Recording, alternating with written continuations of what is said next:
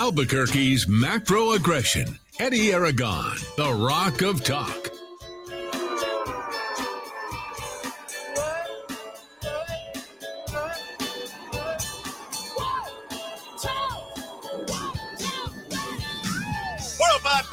Afternoon. I'm Eddy Aragon, the Rock of Talk on AM 1600, KIVABQ.FM or rockoftalk.com, 550 5500 if you want to text in. Uh, probably not a whole lot of calls, if any.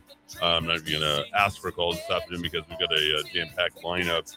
Uh, the fiber is done and the clouds have cleared, which is.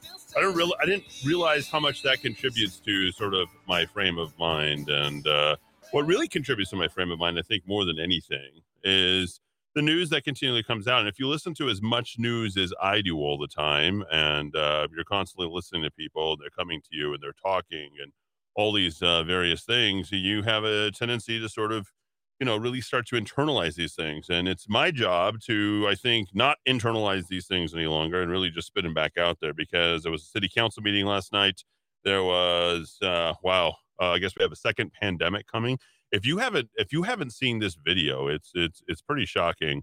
I'm not going to put it up on um, uh, rockoftalk.tv, but what I will do is talk about it because this is kind of crazy. Um, I know Dowd. I uh, turned Dowd onto it, and uh, Dowd joins me live. Uh, happy second anniversary there, buddy, and uh, hopefully you are uh, at least somewhat happy uh, to be here with the Rock of Talk.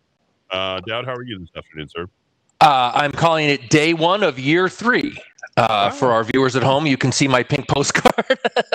uh, we had uh, the two year anniversary yesterday. We commence year three uh, today. And uh, as I always say, whenever my sisters have an anniversary or my parents have an anniversary, they said it wouldn't last. Well, you know, they were wrong. That's nice to hear. Uh, some people say I'm a hard guy to be around, and I would say quite the opposite. I think it's easy to be around me uh, from a number of different standpoints, um, especially when you don't have to come in. out, out is across across the city, which is has actually worked very well for us.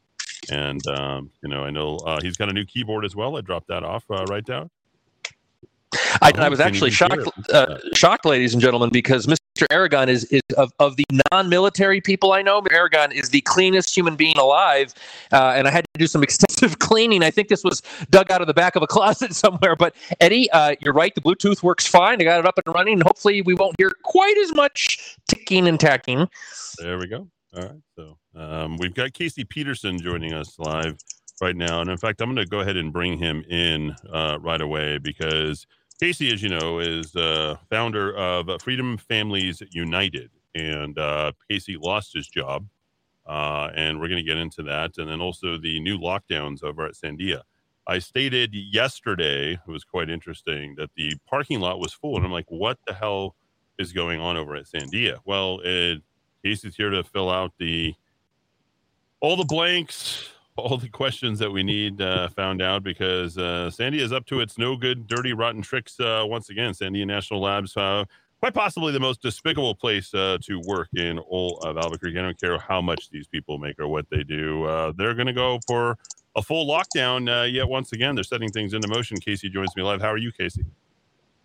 I'm great, Eddy. It's great being on. Um, yeah, as you said, Sandia looks like they're heading back into lockdowns again. They just moved their threat level uh, from medium to high for COVID there, and they are forcing everybody to mask up there at Sandia. Of course, I'm I'm not there, but I got plenty of friends there I've been talking to, and they're masking and social distancing again there. So uh, things are getting difficult, and this might be a prelude to what's coming for everyone else because typically they kind of front run whatever's going to happen here in the state. Well, why now? Is this their monkeypox? Are they battling the monkeypox there already? Is there? Uh, I, don't know what, what's happening in Sandia. What's why did uh, their threat level suddenly increase? It seems to me to be politically motivated, and uh, we of course know this is coming from the federal government. So what they were told, uh, the people I spoke with, what they were told is that they were masking up because uh, COVID numbers had been increasing, and so they were worried. And all the people there that uh, have not been vaccinated, some of them have still been able to maintain their jobs. They just have to comply with weekly testing if you didn't disclose your vaccination status.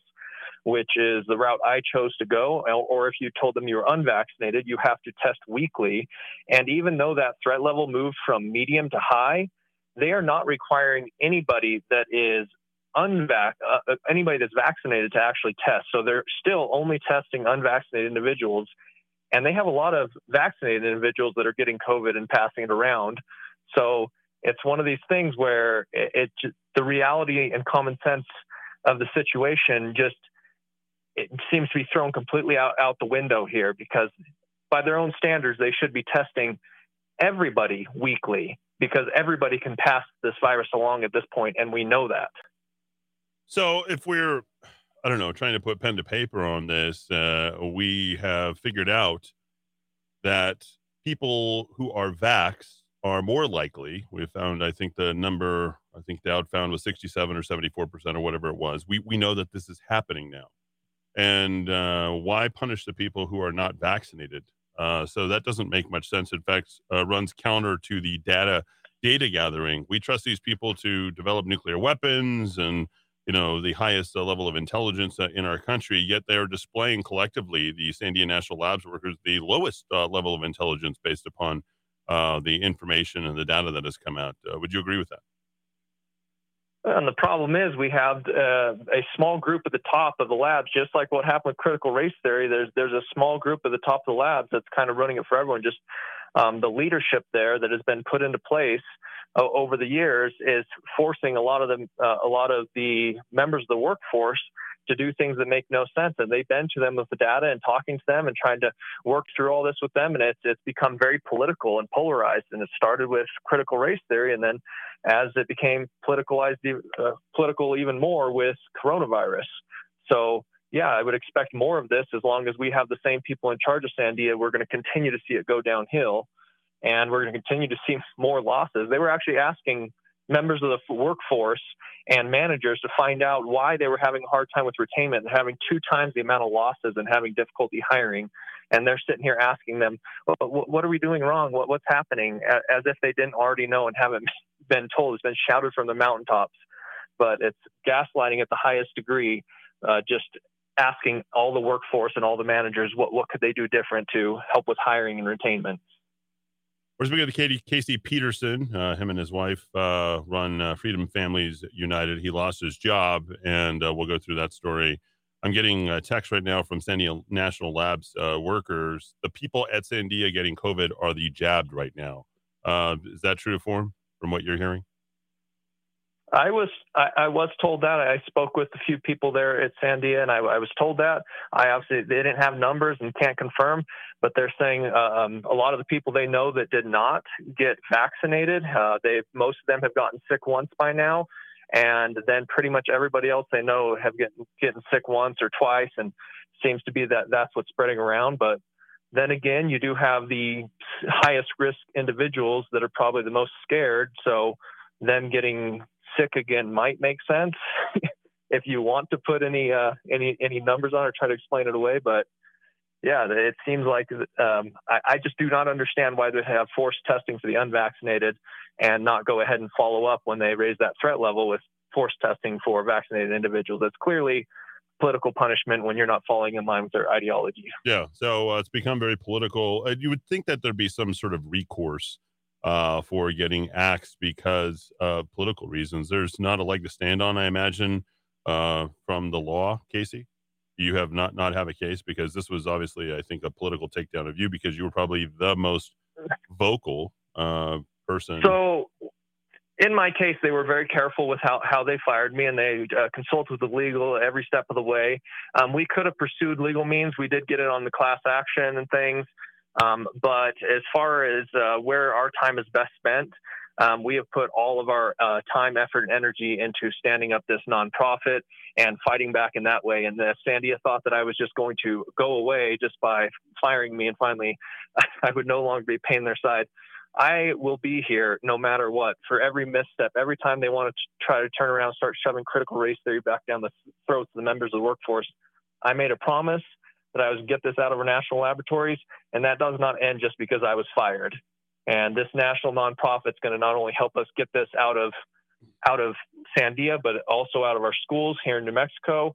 And it's going to help us around the country to fight back against stuff like this, this kind of creeping authoritarianism that's been getting pushed around the entire United States. Well, why not sue them, get the money, and then use it to fund uh, Sweet Justice, uh, Freedom Families United? Uh, but I think you know you can probably do uh, both and run both of those parallel paths, couldn't you?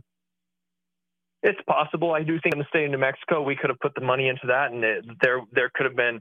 I think there would have more, been more likely to fail than succeed as far as our lawsuit goes on that front. Um, and it just would have taken quite a bit of time, energy, and resources on our part. And there are other people suing um, on this front, so do it's you, kind of one of those things that I didn't. You know the people who are suing. Um, yes, I have some. I have some of the names of people that are suing. Uh, um, Dowd, in, what, individuals that are suing. Yeah, Dowd, what do you what do you think about uh, doing this? I'm gonna bring back Dowd into it. What if uh, you were to supply us with that information of the people who have these lawsuits? And I don't know why we couldn't uh, go ahead and create uh, maybe a larger awareness of, of the group of people who are suing Sandia National because you know there's no there's no lockdowns. No one's forcing people to go mask except for Sandia, and we know that they're leading the way. And if we don't fight here we're going to go down this same path all over again. Dowd, what, what you, is that something legally that you think we can do? Uh, well, I mean, I think, boy, we've had it's been a crapshoot in the courts the last two years. People have sure. been, been, fighting this. Uh, I, but what we didn't have early on, and, and, and what we didn't really have until the last, I'd say, maybe just well into 2022 is the data that, that continue to pour in about the the complete lack of effectiveness uh, of these stupid vaccine shots and boosters as it relates to the Omicron variant and all these other variants that have come along. I'm, I'm reading right now from a tweet I put up on my personal account a couple days ago. This is the New Mexico Department of Health data epidemiology reports through June 13th, starting uh, 16 May 2022 through 13 June 2022. 54 0.6% of all deaths during that period uh, with or from coronavirus were people who either had their primary series of the vaccine or they had the primary series with the booster. A minority of deaths, uh, 45.5%, were the quote unquote unvaccinated. So, uh, it, to the extent that we were, we were in treacherous legal territory from day one, but we, we were in terrible data territory because we didn't really have uh, the, the, the information we have now. It is looking so better for those of us who were vaccine doubters, Eddy. And um, you know, it doesn't give me any pleasure to cite this. I'm, I'm sorry that we were we were right, but I guess what we were right. And um, the idea that you're forcing people to take something that apparently has very uh, waning effectiveness, if at all, uh, uh, that to me that that's one that's that's a little more ammunition when you go into the courts. Yeah, I would say so too. Um, yeah, maybe Casey, if we could help there, and I think you know, strength strengthen numbers and getting the, that out, I think with their permission, I think it would be a, a big deal because we also have to consider, for, for example, what are the tests that they're taking. Now, there's a you were talking about this earlier. They force you to take if you don't want to be vaxxed a particular type of test, and yeah, they're doing the. Uh the nasal swab tests and the nasal swabs uh, obviously it would be the most unpleasant test if you haven't had one they're they're they're pretty terrible and then um, a lot of the workforce trying to push to get the um, saliva tests where you just spit, in, spit into a tube and asking Sandia for data, saying, why can't we take this? Why do we have to take the other? Uh, and uh, somebody I spoke with put up uh, two requests and haven't heard back. Um, just a radio silence from Sandia of why they, they're allowed to take have to take one test and not the other. And another thing that I would add, anybody that's still at Sandia right now, one thing that you need to keep in mind is a lot of the strongest dissenters, a lot of the people with, uh, I would say, that were the most willing to stand up and, you know, obviously lose their job even, those people are gone now. And this stuff like critical race theory and these authoritarian mandates, like if you look to your right and left and no one is standing up and you're still there, you need to be standing up and fighting back. And I, you know, some people made a calculated decision why they stayed there. They, they made a calculated decision that they needed to be there to help fight this stuff and capitulated. Other people were just fearful and scared and finally collapsed in and went along with it. But regardless of the situation of why you are still at Sandia, you need to realize that you are in that minority of people that are going to actually fight against this. And you are going to be one of the few people that can save our laboratories from slipping completely into what we were trying to prevent while we were there, we being everybody else that was either fired and fought against critical race theory and these authoritarian mandates. Have you put so together? You a are now pretty, the front line. Have you put together a pretty good list of the people that that were there, are there? I mean, is there is there three groups that we can sort of in people who stayed there, complied with everything, people who are no longer there, didn't comply, and people who are just sort of waiting it out? Uh, is there a way that we could get that information uh, and and put that information out there? And is that in any way doxing? And why why since uh, it is the public's money that supports Sandia National Labs, so why is it that um, that information isn't more readily readily available? I should say. Um, yeah, that's information that I definitely can't don't have as far as all of it. I, I have a lot of connections with all the people. Uh, many of them have been fired. Many of them still at Sandia, and people having discussions about uh, you know people that were brought together for the fight against critical race theory as well as these mandates. But there is, uh, as far as I, am not aware of any list that Sandia has put out, nor would they want a list like that out mm. in public. Of, that's, that's uh, exactly why they've done to the lab. That's exactly why it needs to be put out uh, because they don't want it to be put out. So I think uh, that's something that we can certainly uh, aid in, and I think that we should do that. And I think Dowd, you're in agreement uh, with that. You know, these are people who have no protection, and they're literally yep. forced into a situation uh, where they're forced to comply with, and the data doesn't support any of the decision making by the administration or the management uh, over at Sandia National Lab. Now, you keep bringing up critical race theory. I didn't want to go there uh, quite yet, but that's kind of where all this kind of started from the beginning. Critical race theory is something that you guys have. This has been thrust upon you, uh, and, and, for uh, just keeping track uh, of everything out there.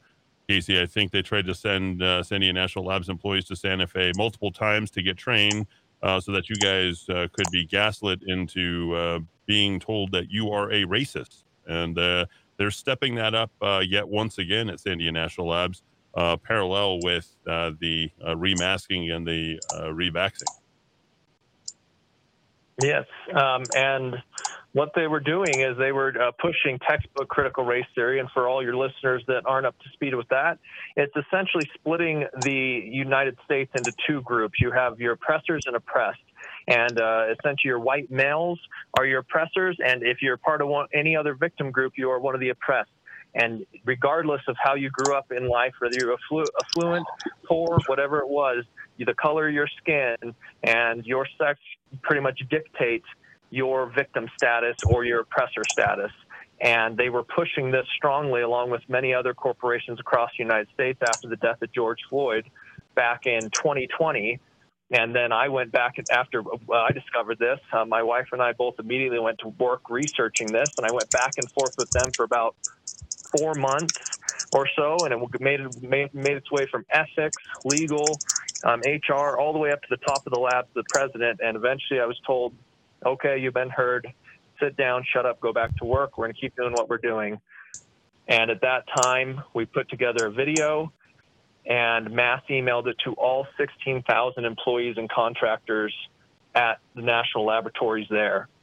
And um, I do I do want to say here, you mentioned Sandia being, you know, a terrible place to work and they are turning it into that, but Sandia is absolutely critical to our national security. They do much more than just nuclear. They take on some of the most difficult and challenging sensitive national security um, challenges that there are.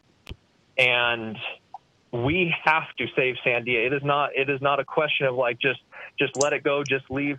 Sandia, in the end, we have to. They are critical to our national security. And after we blew the whistle on them, they, we suffered continued repercussions, but you know didn't didn't actually get fired until February of this year. So I think and, it, it, it helps. It helps to fight back. I think we can say that. So uh, you know, you have had an impact.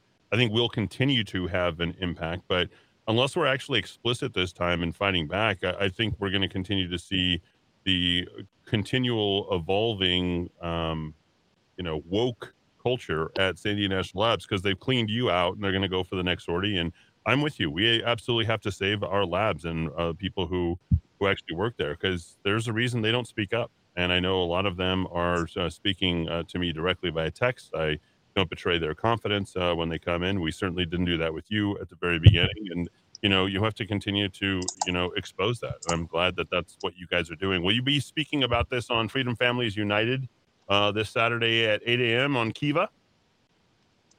Of course, I'll get more into that. And uh, yes, I thank you, Eddy, for helping to spread our message. We are starting not the nonprofit Freedom Families United, and it is a national nonprofit organization that is going to fight back against this creeping authoritarianism. We're starting the fight already here in New Mexico, uh, fight against critical race theory in our schools, building a coalition of other leaders, lawyers, stakeholders that can help root this out of our state. And we are getting ready to launch nationally and should be launching July 4th.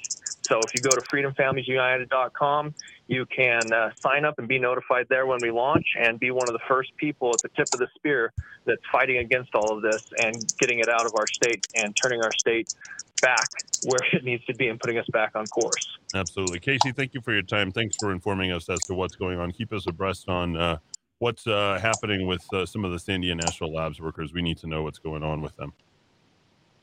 Thank you, Eddy. All right, good stuff. Uh, there you go, Dowd. Uh, back on lockdown, uh, masking. Um, they're trying to kind of keep it hush hush, but uh, this will be front page news tomorrow if it hasn't already been. I'm not picking up the Albuquerque Journal. Scientists who won't follow the sign. I mean, yeah, okay, that's where we are. Whatever. All right, so I got an interview with a guy. His name is uh, David Velasquez. We're going to do that when we return. He's from up north. He's going to. I had a conversation with him earlier because I wanted to find out what was really happening. And then Murder Mike's coming in uh, for our five o'clock hour.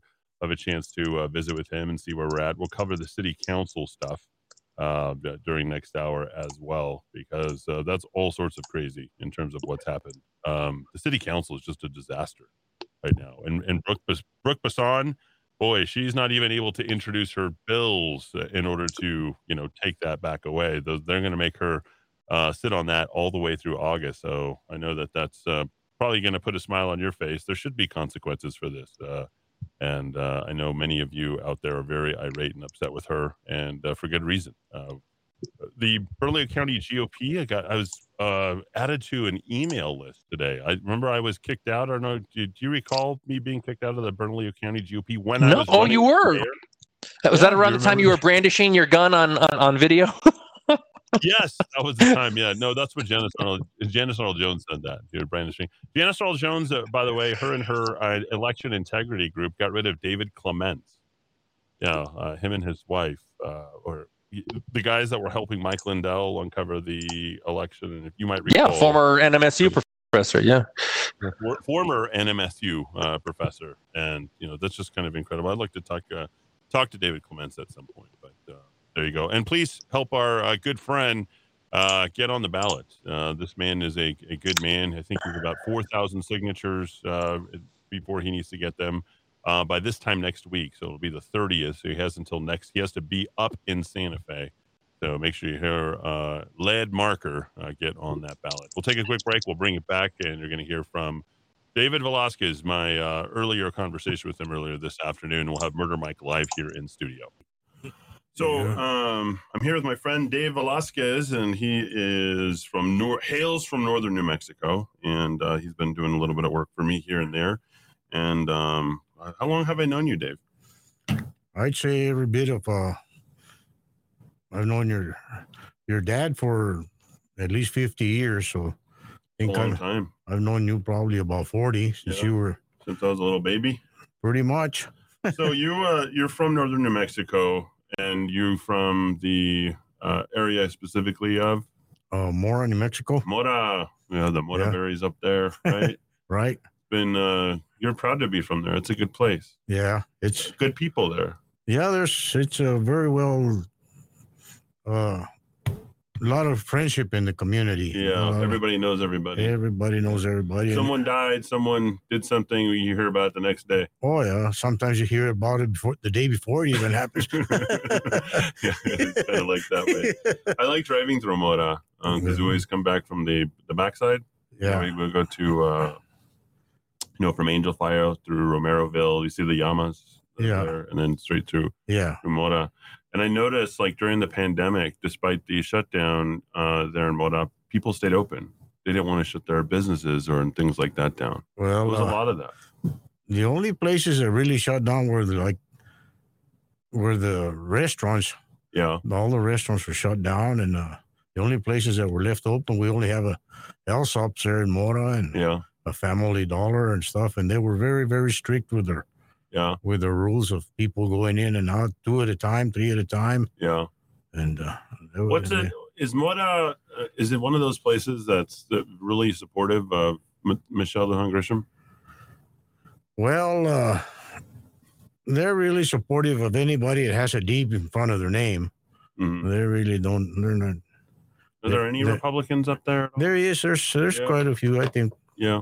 I think there's a total of maybe uh, seven hundred to maybe a thousand uh, voters that vote, vote Republican, hmm and but they're mostly uh, they mostly live up in uh, Guadalupita area, Black Lake. I mean, not Black Lake. They're not in our county anymore, but Yeah.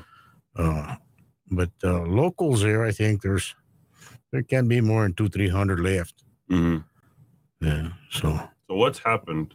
You had these fires, and you know, I know that you know that area better than just better. Half of my dad's workers come from that area too. yeah, I've been dealing with yeah, that stuff. So I know that uh, it's it, it's worse than than what they're even saying. They're running a lot of interference, as they say, uh, to protect Michelle Lujan Grisham and the Forest Service and Martin Heinrich. They've sort of just abandoned left you guys. Oh yeah, no, they they uh the governor Grisham, she didn't she the fire was about ten to twelve days into into burning already before she even stepped up and to, stepped up to the plate and tried to do something for Mora County. Mm-hmm.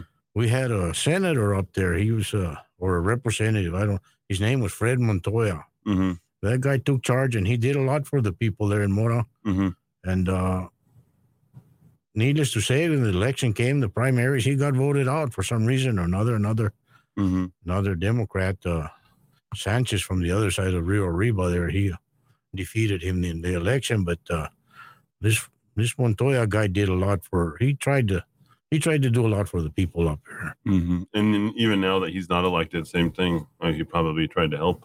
Yeah, yeah. It, it, it's, well, everything is quieted down quite a bit after the fires are getting under control and everything. Yeah. so So you said there's something that kind of stuck in my head that these were planned. The fires up there were planned fires. Yeah, they were supposedly prescribed burns, and they had them. Uh, they had them. Why did they pick? Why did they pick the windiest part of the year? Why did they pick May? Why did they start, start I. I have no clue, and I don't Had think you ever seen that before? I've seen them have prescribed burns up there. They burnt a lot up towards the Walker Flat area and some Yeah. other national part of the national forest. But the, the timing of it was Yeah, no. Didn't they- it seem that weird? Yeah, what they usually do, they burn up there in February and March Right. That Yeah. would be the time. when the ground is wet. It's the cold nights. Fire don't spread that quick, but hmm I these guys must have had orders from somewhere to just burn on that day. And, and Well, well, so we're also seeing the same thing happening in Arizona, and this is the Forest Service. Now, the Forest Service is uh, under I forget which department, not the Department of the Interior for uh, Deb Haaland, but um, you said the way that they dug out everything is the way that that burn went.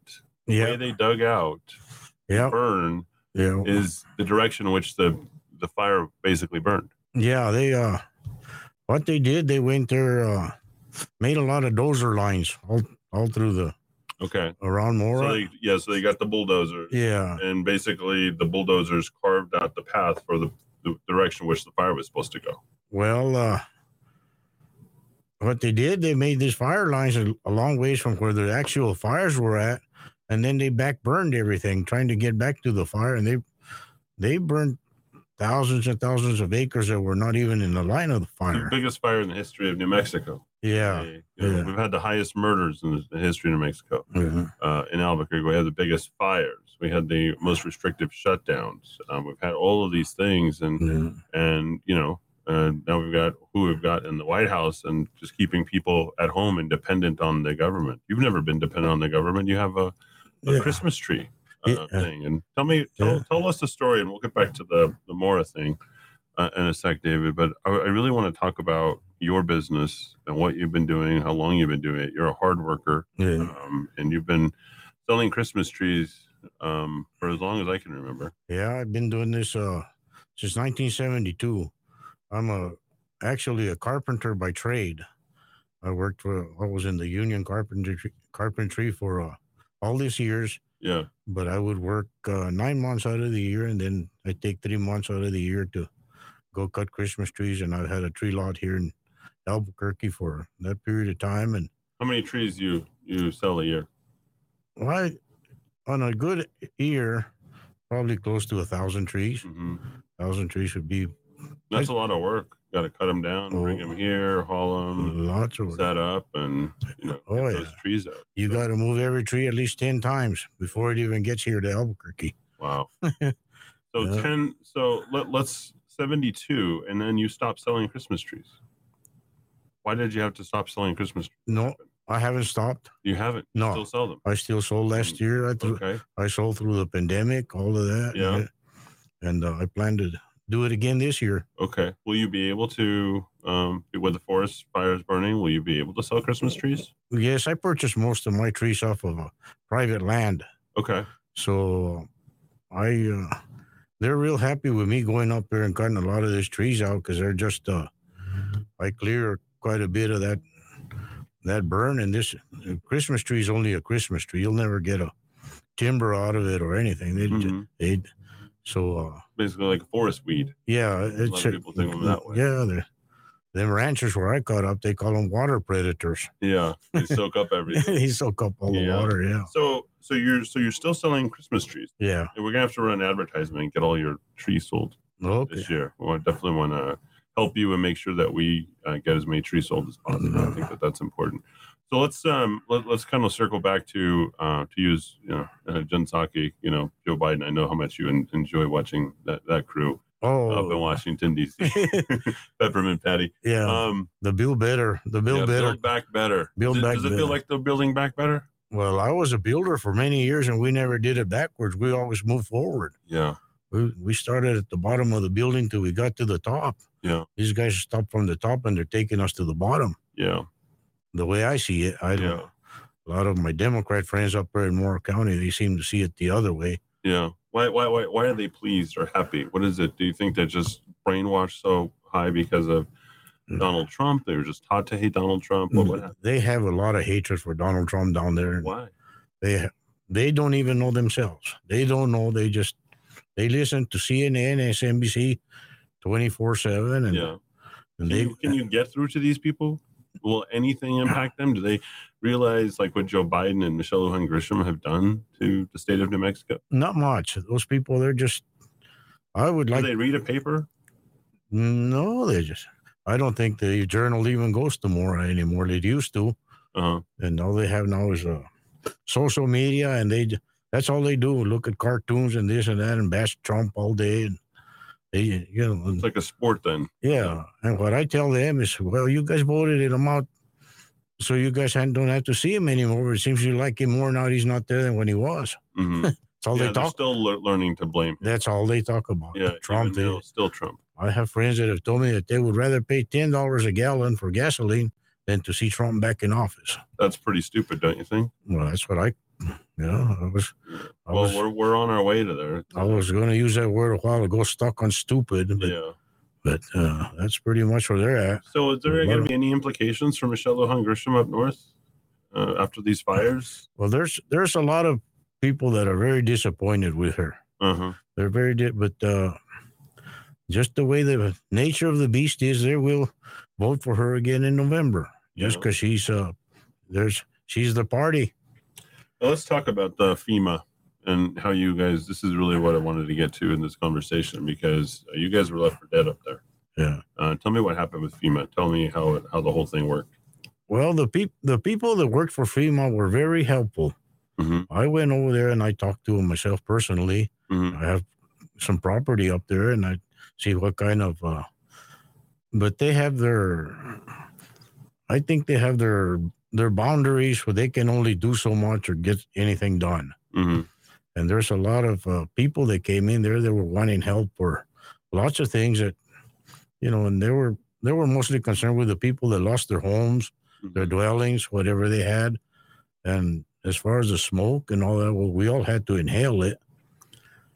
And uh, but they were the workers that were working for FEMA were very very helpful. They Mhm. were very courteous, very very well mannered with us. They, they could mm-hmm. get, but as far as them being able to, You haven't been able to get any made whole in anything in anything, no, right? They're No. not giving you guys any money or helping out anybody monetarily. not that I know of. No, no. Yeah. Most most people People lost their stuff and that's it. There's Yes. else. pretty much pretty much a bottom line. They just you go in there, you fill out an application, they'll help you. They they'll do all the paperwork for you. They'll help you fill out what But it. you still have not had anything. I have I have not received any compensation. Yeah. How much damage did you have? Well, they the part of the the part of Mora where I live, I have a little cabin up there. The fire came about hundred feet from my cabin, but that was lit by the Forest Service. hmm The fire would have never gotten to my place, hmm but they made them them those lights, and then they backfired, and that's where they burnt. They burnt a lot of a lot of acreage that should have never been. Will it ever be the same? We see Los Alamos. I Oh mean, that's no, no, basically burned no, to the no, ground. no. Uh, will northern New Mexico ever be the same? I I I doubt it much because Yeah. if you go up from the Mora, going up towards Tres Ritos, Taos, that area, hmm it is just, it looks like there's just black stalks of standing in asphalt. The whole mountainside is black, both sides of the highway. And it's very, very, very sad to see. Yeah. And that, place. and that part of the country will never, it'll never, It'll never come back. no, Yeah, 80 years, right? Is that what it is? Once you have a forest fire like that, before things start getting Yeah, back. I could never. I remember some small fires coming up in the Guadalupita area and Chacon here and there, but nothing like this. This was Yeah. this was terrible. It was yeah. And a lot of people lost a lot of things. I'm really sorry for your loss. Is there a way that people can can help uh, with people up there? I mean, what, what could they do? I know a lot of people are moving from northern New Mexico here to Albuquerque yeah, yeah. They uh, they because there's nothing left. know a lot of people there. Just uh, like the ranchers. Most ranchers that have cattle have Yeah. farms. They uh, they're having to sell all their cattle because there's not going to be any grass left. Yeah. A lot of this was uh, national forest land, and they they run their cattle on this forest uh, forest land, and uh, well, there ain't no grass. Ain't can't have no cows. Yeah. The poor elk, the elk, the So wild, elk, elk has run out. uh, wild yeah. game. There's no elk. There's not going to be any elk hunts. We No have one's even talked about that. no right there in the Mora Valley. We, Yeah. That's Ooh. the best place for elk. The elk are right there right now. They're eating our alfalfa fields hmm because they have nothing else to go. Yeah. They have nothing else to go to. I got a nice little herd of about thirty or forty that hang around my place here all- hmm at night. During the day, I don't know. They'll be gone. they go up in the day somewhere, they, but they'll be there at night. Yeah. So that's going to be another problem because us people that raise a little hay up there, we we're feeding the elk now, so we wouldn't have no we wouldn't have no hay to sell. What's uh, what's going on? Why why are there not going to be any political repercussions for for Michelle Lujan Grisham, despite all the things that you just said, the things that are going to happen? I I would like to know why people are because even the Democrats themselves are saying, "Well, man, she left us high and dry on this deal." Yeah, But uh, she she shook her finger at the people of Espanola. yeah, Remember that? Oh, And Las Vegas. Yeah. probably got the biggest drug problem in the entire state. well, she she told the people from Valley when they were starting to evacuate, when the state police were evacuating them, to uh, if they didn't want to evacuate, whoever doesn't want to evacuate, she said, they can stay there and they can stay there and eat smoke. That was a mean person. that was her answer to the people that did not want to leave. A lot of people couldn't afford to leave. Yeah, They had nowhere to go. A lot of people don't even have vehicles. Elderly people gas and is more expensive up up up north than it is down south, of course. Oh yeah, And you're dragging things that have 10, 12 miles a gallon. yeah, oh yeah. Imagine going, you know, 50 miles and having to spend basically 50 bucks. Yo, for if round trip. fifty bucks will get you to Vegas, and Yeah. and you got to go find a way to get back home. Yeah. I mean, people don't have that kind of money. No, they don't know. Most Did anybody anticipate more disasters like this coming out of COVID? And uh, what do you think about the news media where they've covered it? I mean, what, what what's the expectation from the people up there in Mora? Well, they uh, a lot of people on the Mora Valley, they're kind of disappointed because most of the main fire after it left Las Vegas, all the all the headquarters stations were for help Mhm. were all in Las Vegas, and a lot of these distributions were only getting to Vegas, and they, and they did not get to Mora till after till way after the fires were done, and and there was a lot of people left there in Mora could have used a lot of help, but uh, Mhm. like I say, they can't. A lot of people can't travel. They so just if, if the houses aren't being paid for, you're not being made whole for what's happened. It was a prescribed burn, and there's no political uh, accountability. Um, she just passed the buck, said uh, this is all because of the Forest uh, Service. yeah, yeah. And I don't think that's the reality. reality is that she, as governor, the buck has to stop with her. Um, there's no doubt about it. Yeah, no. her and her photo ops with Joe Biden Yeah. and brought him into town for a photo op, and Yeah, that's about as far as that Yeah. that went. That's the way I see it, though. yeah. I may be. I'm so sorry for your loss and No. what you've been through and the people of Mora have been through. Um, Yeah. You probably see Mora will probably, you know, cease to be here soon if there's not going to be any industry to upkeep it. Uh, travel Yeah. industry, particularly. Oh, we used to have a, there's a lot of tourism in the summer. Oh yeah, They love we to, used to go get the motorberries, yeah, they they love to go through that Mora Valley and go all. A lot of people that, and it's all burned. yeah, it's it's it's. It What about Truchas? That way, did, Uh, it, go- did it go that? I don't think they got much of it. They might have got it up on top on the Yeah, on the Jicarita Peak there, but uh, most of it was all the top of the Pecos Valley and Mora up on top of North Fork Lake, uh, Middle Fork, all them. Let me ask you. Let me rub your uh, brain one last time on something because it, it. I can't help but think that this was done intentionally and on purpose, and they got the outcome that they want. Does that ever cross your mind? Well, we're it does. We're very we're we're mad. Over We're, the hundreds of years that we've all lived here and all that, Yeah, and, see- we're- and it happens now. Yeah, And we're- People's are forced from their homes. and Yeah. Things are burning. I mean, oh, yeah. don't you think they did this on purpose?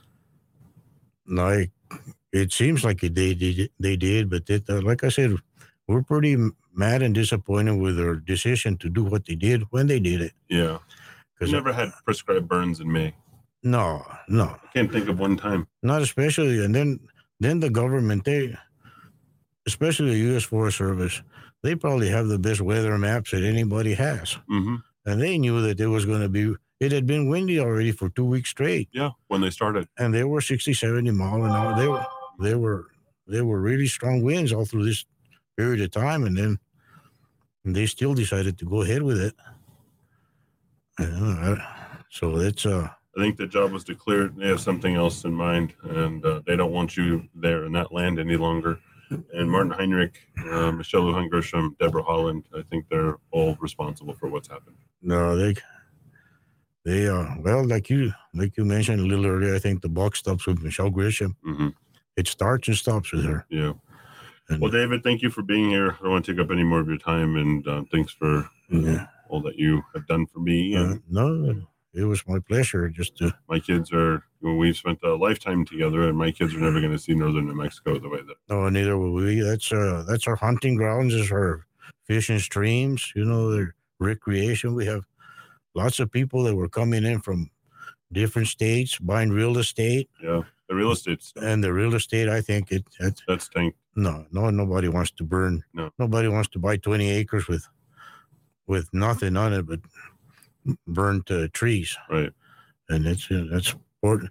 And most people want to live there by the streams, by the are a lot of river. people moving from Texas. Oh yeah, we're getting. a lot of Texas. Half of Texas seems to be moving and taking over northern New Mexico. What do you think some of that one? You know that the Texans won't buy it now. No, they, and if they do, they'll buy it dirt cheap because, I But mean, for what? They don't get any use. no, just maybe if maybe some people have different ideas and they can come and reseed it or do something with it, but uh, It won't happen. they're saying that they're going to go and reseed everything.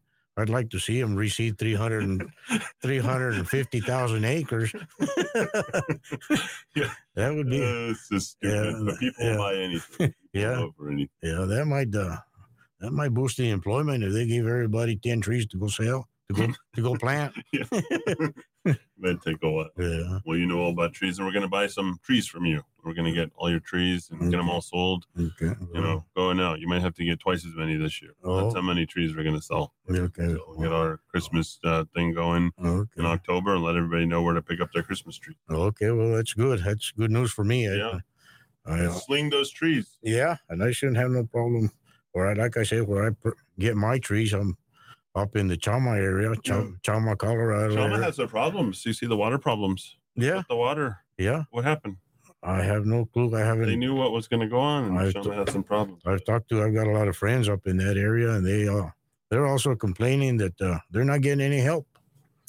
They're not getting any help from. Is there burns up there too? No, no, just with their water system, Oh yeah. and this is a, There's no water. and this is supposed to be a new water Yeah. water system they have, and Yeah. They have some. They have drought. yeah. I mean, typical New Mexico. But I'll tell you what, It's a, it's a third world country. you've never seen anybody up there so proud of that Ben Ray Lujan. I don't know what they, I don't know where the rest of the people missed the boat with him, but yeah, Wow. yeah. So You know, you remember his his dad, of course, right? oh yeah, used to work with him, right? yeah, yeah. He, he was. I worked with him up in uh, Los Alamos when he was an iron worker. As a, ma- Mhm. as a matter of fact, your dad probably worked with him too. Yeah, Yeah. he did. Yeah, yeah. So All the Yeah. different fabs up there. Los Alamos is a different place. oh yeah, I know. Those that. people are strange. Yeah, They're they're really. Try- I tried to revive their little radio station up there and keep it going. yeah. They don't want to have anything to do with thinking the right way. No, no, they're they're They're learn their own. Their they hundred thousand dollar Teslas and yeah you know their guilt free lifestyle. I guess I don't know what else. to yeah. They, I don't know. They, I, I, I don't know what to think about New Mexico anymore, David. I've I'm I've I've been depressed lately just thinking about it and just thinking all the other wonderful places and why can't New Mexico be better and why we don't want it to be better. Yeah. So, well, isn't the that kind of strange? the reason is it doesn't get better is because they don't. We don't have people that want it to be better. They just want it to be the way. The way it was. They don't even want it to be the way it was. Mm-hmm. They want it to be the way whatever, whatever Joe Biden and Grisham and everybody else on They love it feeling like a third world. Yeah, they're talking over there in Mora about, about uh, climate change and this and that. Mm, I really, I'm, I'm not a, I'm not a big fan of climate change. Mm-hmm. I still believe that when, like when I was growing up, summer, summer, winter's winters, fall is fall, spring is spring, and that's the way. And the seasons prove it every year. We get wind, snow in the winter. Mm-hmm. We get these winds in the spring, and it's pretty hot in the summer. Then all the leaves fall in the in the fall. So I haven't seen no climate change of any kind Mm-hmm. for that kind of stuff. But Right. I'm sure they'll probably Yeah. try to blame the forest fires on climate change. they are. Oh, they already are. They're Yeah. Do their propaganda. Yeah. Stupid people are listening and believing them. Yeah, they're they're still they they believe it. They think that those uh one degrees or two degrees that the world has changed in the last twenty years is making the difference. But Yeah. no, I don't know. It's crazy. All right, David. Okay. Thank you. I appreciate you very much. Okay, well, thank you, Eddy. You are welcome. Mm. What a sweet man, uh, and a very, very, very good, good man uh, at that. But uh, that is just absolutely uh, typical of what's happening up in northern New Mexico. So there you go. He's got the straight skinny Dowd. Your reaction to that? Uh, I love I love real New Mexicans. Uh, you're talking to someone who spends far too much time in Corrales, uh, folks. We just heard the last twenty or thirty minutes from a real New Mexican. Uh, I could have gone another two hours on that one, Eddy.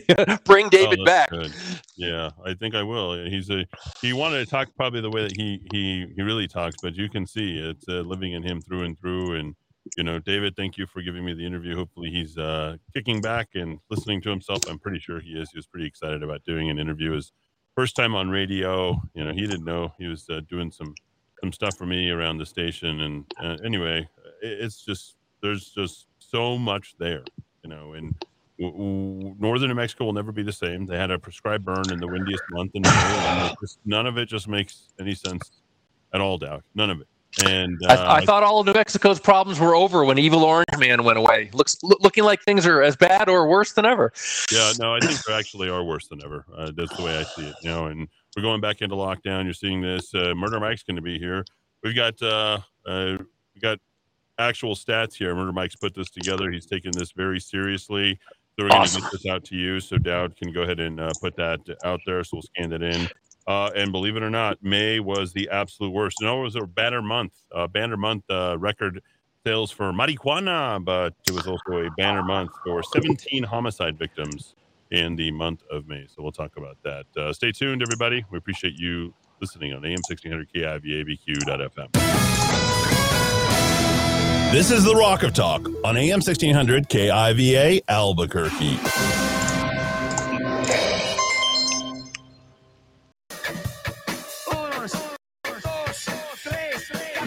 Albuquerque's macro aggression. Eddy Aragon, the Rock of Talk. I am Eddy Aragon, the Rock of Talk on AM 1600 KIVABQ.FM, rockoftalk.com. Hour two coming at you here in the ABQ. And uh, glad to be with you and yours. We got T-Dub Muska from uh, across the way. He is uh, at uh, his home office there and uh, operating uh, on his keyboard as well. So you don't hear him. Uh, do a little tap uh, test tap uh, there for us if you would now. Oh, Uh, doing it right now. Can you hear anything? there you are. Yeah. Can you hear anything? Uh, barely, just just barely. So A little light tippy taps, tippy taps. yeah, tippy tap. so we got uh, Murder Mike here in studio. Murder Mike, how are you? I'm doing very well, Eddy. And All right. hello, Eddy. Hello, Dowd. I'm, I trust everybody's well. And don't tap out, bro. Yeah, you look. Uh, you never tap out. We've got some numbers we got to get to here on the homicide. We'll be doing this every Thursday at 5 p.m. Uh, with Murder Mike for him to uh, jump into the Kiva, and that's uh, going to be his uh, little assigned times. We're going to have it with that. Uh, for all the notes on the show, uh, they're actually going out. Believe it or not, they have been going out thanks to Natalie for what she's doing. And um, then we're going to be doing that for the other shows as well. Of course, each one of those shows is going to have to contract with them, with Natalie directly to do that. That's going to be her little her little gig in the gig economy, uh, if you will. These numbers are troubling, Mike. Uh, I'm going to turn the camera on you, if you don't mind. Are you are you camera ready, there, young man?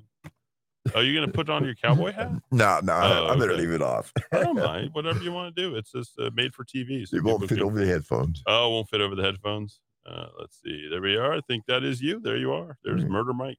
Um, how's Metro Mike going? Uh, Metro Mike's is it's slow. Uh, it's Yeah. still kind of a work in progress. We are getting Okay. a few things in here and there, but you know we're we're building slowly but surely. So it's it's getting there. All right. So I love stats and I love graphs and I love all this stuff. So, um, you know, uh, it's it's it's hard to make an emotional plea off of this uh, because it's just you know numbers. And let's start from the top. Um, it's worse this year than last year. That's absolutely correct. How is that even possible? And folks, you guys elected him. I think I'm gonna. Uh, we did an impeach MLG. Uh, I think we're gonna go ahead and do a recall of Mayor Keller. Um, you, you down for that, Dowd? Uh, I think I like it. I like what I'm hearing. yeah, I think we need to recall Keller. So we're going to work on that. We're going to get an attorney involved. I mean, th- this is not what you know. Where I'm not going to go into, and there's no lame duck. I mean, he can continue to to run this into the ground. It doesn't seem like uh, doesn't seem like Keller really cares. Well, these stats are from the city, so I mean he can't dispute that. Well, uh, there's no disputing a dead body. Yeah, I mean it, it- Dead body's a dead body. that's right. but it, it's worse. Um, we started out uh, on a slightly better note in uh, than 2021. January, uh, we had 10 homicides, and it looks like uh, last year we started out hot out of the chute with 14 homicides. That's So, correct. Right. Yeah. So let's go month by month, uh, shall we? Let's uh, start from January. Let's go all the way to June. See where we're at. Okay, uh, let's see. Well, first of all, we'll, we'll start with the uh, total number of homicides to date, and that is actually 60. It says here 55, Mhm. but there's also one that was a justifiable homicide and four suspicious deaths. So they kind of break it up to make it look like the numbers are lower, but in actuality, it's it's, it's actually 60. So so who puts this together? The Real Time Crime Center. What? Who puts Uh, the? Real Time Crime Center, along with the Homicide Unit and Violent Crimes with APD. Okay. So this comes straight from them. Okay, and these are up to date as of June seventeenth. June 17th. Okay, all right. So we're this is lagging by a week basically. So Yeah. Get the extra. We haven't counted. What what's happened this week? What's transpired this week? Well, so this far? week we did have uh, a number of shootings reported. Uh, the first one was involving a police officer in front of the Hotel Andaluz uh, early Sunday morning.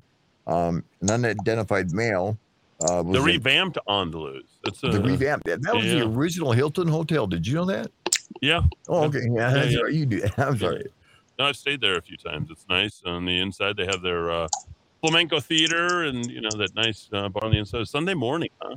Sunday morning, early Sunday morning, uh, APD was clearing a call, an unrelated call there, And when an unidentified male who was intent on committing suicide by cop uh, drove his vehicle to the police and informed them that he was armed and he would not go quietly, uh, despite numerous commands by police to exit the vehicle and drop his weapon. Mhm. He refused to do so, resulting in shots being fired by police. So And he's dead. he's dead. He's deceased. He Okay. was dead at the scene. That was front page news. I didn't. I don't know. I, don't, I have a tendency to skip those those stories anymore. I think most people do. Most people are ignoring it. Um, and you're not. I'm I'm glad for you. What else No, happened this right. week? Well, this week also on Monday there was another shooting reported, and this one was in the South Valley Command on Bridge Southwest, Okay. where officers were dispatched to a fight in progress with shots being fired in the 8,000 block of Bridge. Okay. Um, upon arrival, they located a unknown age male suffering from one or more gunshot wounds, conscious and breathing. Uh, he told investigating officers that he had gotten into an argument with a male and female, both Hispanic, uh, when the male pulled a gun from his waistband and shot him. The suspects fled the scene, unknown direction of travel. There's no further details on that. And then another shooting took place at 4:30 in the morning in the war zone at Dallas and Trumbull. Multiple callers reported a person had been shot and was down in the street. Uh, when officers arrived, they discovered a 30-year-old male unconscious with staggered breathing. He was quickly transported to UNMH hospital in with an unknown condition. Uh, witnesses told police that the vic- victim, whose street name is Ozone, had been in an argument with a black male when the male also pulled a gun from his waistband, shooting the victim in the head. It's unknown whether he survived his injuries. Oh, you get shot in the head. He probably died. Nine, 99% of the time, that is the case. I have seen rarity, rarity cases where people have been shot in the head and actually survived, but it's, it's pretty rare. So, what I mean, like on Fight Club at the end. yeah. that's the one. I knew That's, that. that's, that's the only time I think that's ever happened. Uh, so we don't have a confirmed uh, murder on that.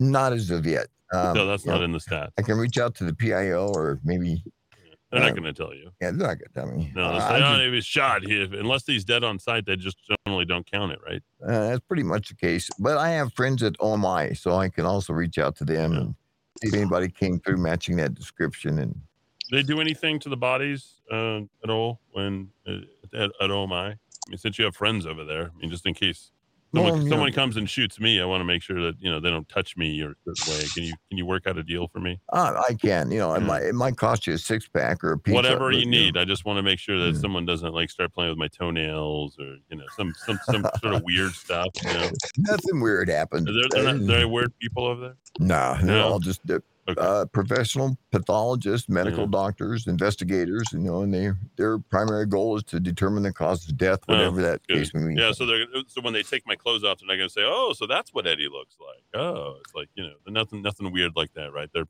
strictly professional. Strictly professional. Right. Eight by ten glossy will be sent to your next kin. Oh, okay. Oh. That's nice. That's a nice packet. Nice deal. Yeah, nice deal. You go in the door and out the door. So. In and out. Okay, got it. Uh, what else going on? Well, week? there was two other shootings. Also, one. in, wow. uh, th- this was this actually happened. Uh, there was two other shootings uh, yesterday. One at Domingo and San Pablo, where a male adult had been shot in both legs. Uh, Oh wow, got them both, huh? two shots in each leg. Two shots per leg or a shot? two shot? shots per leg. Yeah. Really? Yeah. Wow. They, uh, they were Nice trying- work. I think it was gang related, judging by the sound of the traffic on the radio. Oh, yeah. Because um, also the suspected, the suspected shooter was also a suspect in an earlier homicide. Oh, so I'm glad to see that the outstanding. police are were working hard on uh, bringing him to justice. It's, uh, they know enough about him to know that he was also a suspect in another homicide. I mean, Right. So they knew who it was. So Oh, it's just okay. a matter of tagging them. And, you know, they thought they had him at the In and Out Mart there in Pennsylvania and, and uh, Central. And they set up a perimeter spike belt. is he still at large then? uh, To the best of my knowledge, yeah. Of course he is. It's Albuquerque. We love our criminals. Yeah, that's it. I mean, you know, you can. Uh, oh, there's a lot of ways I could go with that. But anyway, there was, and then again, last night there was another shooting. Uh, this happened about 10:30 in the evening in the area of Eubank and Constitution. Oh, a safe area, real safe. Yeah, and, and, That's uh, where they had that one guy. is- Remember at the Presbyterian that shot four people. They, they, you remember that? oh, oh, yeah, right. yeah. Yes. the Presbyterian caseman, I think it was. They shot him and just walked out. They had video of the guy and everything. Right. That that actually happened at San Pedro and Uptown, at, right behind Mario's Pizza in the oh alley. yeah, yeah, yeah. That was the one where they. Well, there's the other one there that just left them. They he just like left the bodies there at the Presbyterian and walked out. Right. Right. That that was the one that San Pedro. Yeah. That was being investigated. Uh, that's why it didn't show up as a homicide in Albuquerque. They call that white supremacy something or other. it, it turned it turned out to be a federal investigation because there was some kind of gang related thing from the penitentiary where white supremacists were against From somebody the else. Pinta, bro. Santa, Yeah, there we Santa. There we go. So, but anyway, that was the, that's it for the Okay. the shootings, you know. So That's it. And then uh, I, I can quickly uh, touch base on these uh, shots fired calls because they kind of uh, made a point of it. Um, there was 40 uh, there was a total of more than 40 shots fired calls in the last three or four days and one event happened at the lobo village which is a university student housing facility That's in the right here. southeast area Yeah. and if you remember there there was like a homicide there not more than maybe a month ago at a party Really? Where a guy crashed it and went in there and just started firing shots. So this is a, a problem. This is what they call a flagged uh, location. Isn't that student housing like the University of New Mexico student housing? That's right? correct. Yeah. Oh, And 40, uh, 30 to 40 shots were reported. And when police arrived, they found vehicles riddled with bullets. They Oh. found impact uh, markings on the buildings through the windows. wow. So, Yeah. yeah, There you go. Nice and safe at the Lobo Village. At the Lobo Village. Wow. So Send your send your kids to UNM. well, think- they'll be think- vaccinated and wearing the mask, so you won't be able to. They, they remove the mask and they smoke the pot. Well, they, they got, I guess they got masks out that little hole. Do they really? You can put a, a No, cigarette there's, or. there's there's all sorts of holes in those masks. yeah, yeah, it's yeah. for bacteria, not for you know. They do absolutely no good. So many Yeah. doctors have told me that. I mean, there's, and as you pointed out so many times, you know, Hey, you just- should talk to the people at Sandia. They're going full mask again. I was listening to that. That was, I couldn't believe that. And I know that's Hey, going what, do you, to. what do you mean you can't believe this? This is New- South Well, I mean, New Mexico. Uh, That's true. But The it's most just- it- interesting city in the world. Of course, we're doing that. but you know, like you, how I can't believe we waited this long. You and I have both grown up here, and to see our city go in the direction it's going. No, they love it. They, the Republicans love it. The Democrats, they all love it. They they love Mhm. this. They just want to live in an interesting city. well, yeah, they, they've got their wish. They They voted want in uh, Mayor Keller. You think I can get him recalled? Um, I would think so, but I, I would also uh, reflect the fact that there's a, a lot of the good old boy club involved. Yeah, both So- sides, huh? Yeah. There you go. He gets a drink of Dasani water. Okay, so let's uh let me go. Do you mind if I go through the numbers real quick? No, let's go through the stats. Yeah, I like stats and Dowd's just There you go. Dowd's jumping, chomping at the bit. there he is. Okay, so January uh, was actually worse in 21 than it was in 22. 10 homicides in January. Okay, 19 through the first two months. Uh, we jumped. Uh, we were twice as many homicides in February as we did the previous year. So nine versus five, five in 2021, and then exactly the same in March, both seven and seven, uh, 2022. So uh, through the first part of the year, the 26 homicides, uh, we were on pace at 19, exactly the exact pace at the end of March. And then something happened. Spiked in April, Then- between then April and June. We had that big April. You might remember back in 2020, we had that huge April. Remember, it was like 20 homicides. Okay, right. I, I Remember? think Do you remember that? We had that Mhm. record record month back in uh, 2020. I would have to go back on my notes Well, I'm. I'm telling yeah, you, I, yeah, I remember. Yeah, Yeah, you might remember that uh, when, when Yep. happened, right? Yep. Yep. The spike. Yeah, with that spike in April. So we Mm-hmm. had another spike um, in 2021, but it really got low.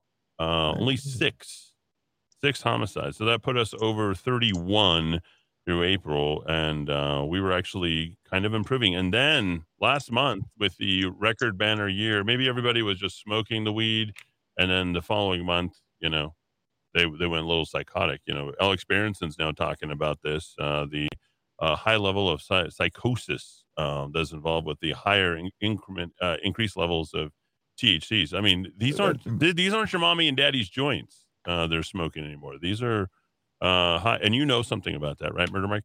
yes, I do from Yeah. a, from personal experience and uh, just from what I've seen as a first responder. Yeah, Pot makes you stupid. it does. It makes you stupid, forgetful, and some of the best ideas you ever have when you're stoned. You look at them when you're not, and you go, "Oh my god, did I really want to do that?" So, wow, yeah, I appreciate you sharing that. So we we spiked to 17 homicides in the month of May. Correct. And we will likely probably maintain with what you just stated. Uh, we'll probably be right in line with with that. So we're a little bit ahead uh, for the remainder of the year. Um, we May was the worst month in the last two years. 17 Mm, mhm. homicides in the month of May. May was the worst month in the last two years. Where Mike, you see that? That- That's right, and I, I think it a lot of it is related just to the summer. When the sun, people get warm, it gets hot. People go drinking. They get into fights. I mean, a domestic disturbance and fights are one of the primary um, causes of homicide in Albuquerque, hmm next to gang violence. But I, on the next graph, we'll look at it in a minute. But it, it shows how that um, Let's go by area. How, how about that? Looks like uh, the southeast is is worse, and so is the valley. Correct. The Southeast, uh, last year, the Southeast had 15 uh, month to date, and this year it's 19. Okay. And uh, actually, the Valley and the foothills are tied with equal amount of homicides uh, 12 this month and seven last year. And in the lowest, Oh, yeah, that that is- reverse. Yeah, that reverse. Uh, foothills is a lot better. Um, so you looked at it the wrong way. Oh, okay. yeah, yeah. six in 2022 in the foothills. Last year there was 12, and the valley, uh, it's twice higher than it was back in 2001. I mean 2021. Excuse me. Right. Yeah. I'm working on lack of sleep. So. Yeah, northeast. Um, that's lowering. So uh, I guess uh, should we should we give credit to Brook Bassan for lowering the homicide rate in the northeast heights? Eddy, uh, we spotted what a mountain mountain lion uh, uh, year to date, up uh, up here in my area. Yeah, so it got lower, but uh, you did. Dowd did share a photo of a man who's literally like living in the park. I did. I did. Uh, That Wildflower was- Park. Yes, his generator was on last night. Wow. Yeah, there was uh, 48 uh, homicides by firearm last year. Oh, we better get those guns off the street. Brook Oh, no, Bassan's, uh, Brook uh, Bassan's gun buyback. They, they maybe Yeah, that's Trigger locks will solve that problem. I, I'm sorry, Dad. Go ahead. No, trigger locks will solve the problem of firearm deaths in, in the uh, in the ABQ. And that's trigger locks. Trigger locks. you know. right. Uh, let's see. Five lethal cutting instrument. Uh, stabbings, Okay. Yeah. Blunt object. Was that like a hammer or Hammer. a Coke bottle? a, a baseball bat. A lot of Oh, people were killed with baseball bats. Uh, one person was uh, homicide explosive fire. That's weird. Um, I'm not sure exactly what that was. I, I, I vaguely recall something about that where uh, it was a bomb or a fire that exploded and it was intentionally set, so it was considered a homicide. Huh. Okay. Not a gun. Personal strangulation. We've uh, had no personal strangulations this year. No one's strangling each other. And then uh, let's see, one other, whatever means to, to do it. So yeah, we are uh, 48, 5, 53, 54. We're at 55 as of this, 60 total. And uh, we were lower in 2021. Um, if there's any reason to recall Tim Keller, I think this is the reason, right? Uh, Right here in not- his not- own- right. These are his own stats. I think failure to keep the city of Albuquerque safe or make it safer than the previous year. He keeps claiming he's doing something about the crime, but uh, I just nothing ever happens other than a lot of double talk and showing up and at cut ribbon cuttings and saying he's doing something about ribbon cuttings. Who's opening a business? Who knows? He, he'll show up. Did you there. have a ribbon cutting from Metro Mike? Uh, I, put, I put crime scene tape all across the front. That's why I haven't been getting anybody That's coming right. in. They Come should look at the crime scene. Uh, wow, a lot of people fighting this year. It's like an angry crowd. This is the probably the worst part of the whole entire report. Right. This is what I alluded to earlier that the uh, the, the major cause of homicides has been resulting from uh, domestic disputes or fights, with gang violence, I think, only running uh, a lot lower. But yeah, fights and domestic disputes is 41. 41. Uh, last year was 11. Wow. People are angry. Um, five domestics, lower than last year. more than last year. Yeah. Yeah, so that's uh, that's good. Gender of victims, more uh more females dying this year. More females dying, but still the male. Where's the transgender category? I don't see transgender or where's uh, how many transgenders? I think that would fall into the category of unknown, which is a, a zero. Oh, so Unknown, but they do know. That's the whole They point of transgender. well, you know, things are always put in different places to Transgender look would not like to be referred to as unknown. Mm-hmm. Offensive. Uh, I think there. This Keep is, your uh, cisgender terminology out of our statistics. Yeah, Yeah. but that is crazy. So you know, it's nice to see that no one is harming transgender people. that we know Right. of yet. What are you anticipating that? uh, yeah, yeah, I'm sure. What?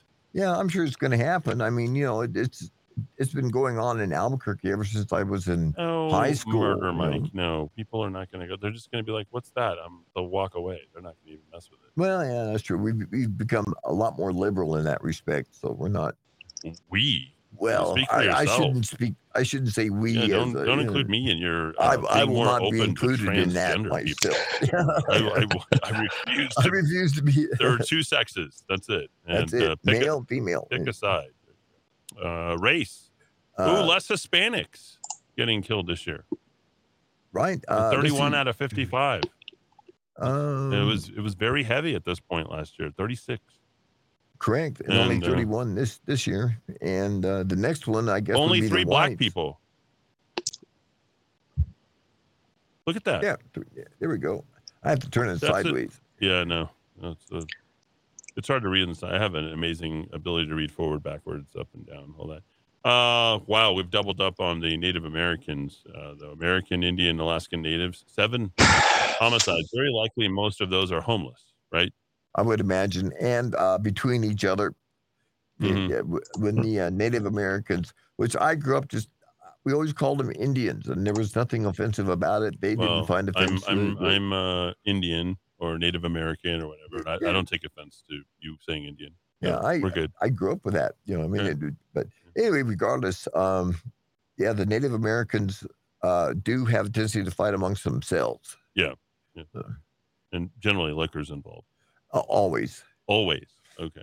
Well, I can't say always. Ninety-nine percent of the time, alcohol or drugs is is a contributing factor to to it. They get liquored up and they just can't deal with it. So.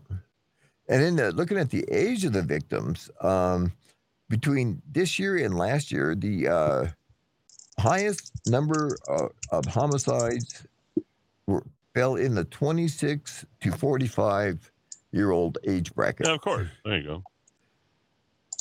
18 to 25, which I thought would be a lot higher, is actually lower because a We've lot had more kids are- seven seven murder victims, 17 and under this year. correct. Yes. What? And the suspects are the same. It's kids shooting kids. And a lot of the gangs are using juveniles to commit these homicides because Yeah. they know 18 they're out and they're good to go and they did and they've got an education to becoming a gang member. So when they get out there, Well, the guy that just killed, uh, you know, the basketball player, he got life sentence. I Life. was- I was Yeah, he did. Yeah. Yeah, that was. Uh, I think that's a good- Rare for New. Mexico. Yeah. eligible for parole in 26 years. Oh, then that's not life. Well, life, but I mean, We got to I get back saw to the that- death penalty. What do you think about the I death think penalty? I think that should have been reinstated a long time ago. Lethal injection, like Uh, quickly. Very, very, very much so. Yeah. I think that would be a big deterrent. If you if you know you're going to get If you put take to another death, life, just lethal injection. uh-huh.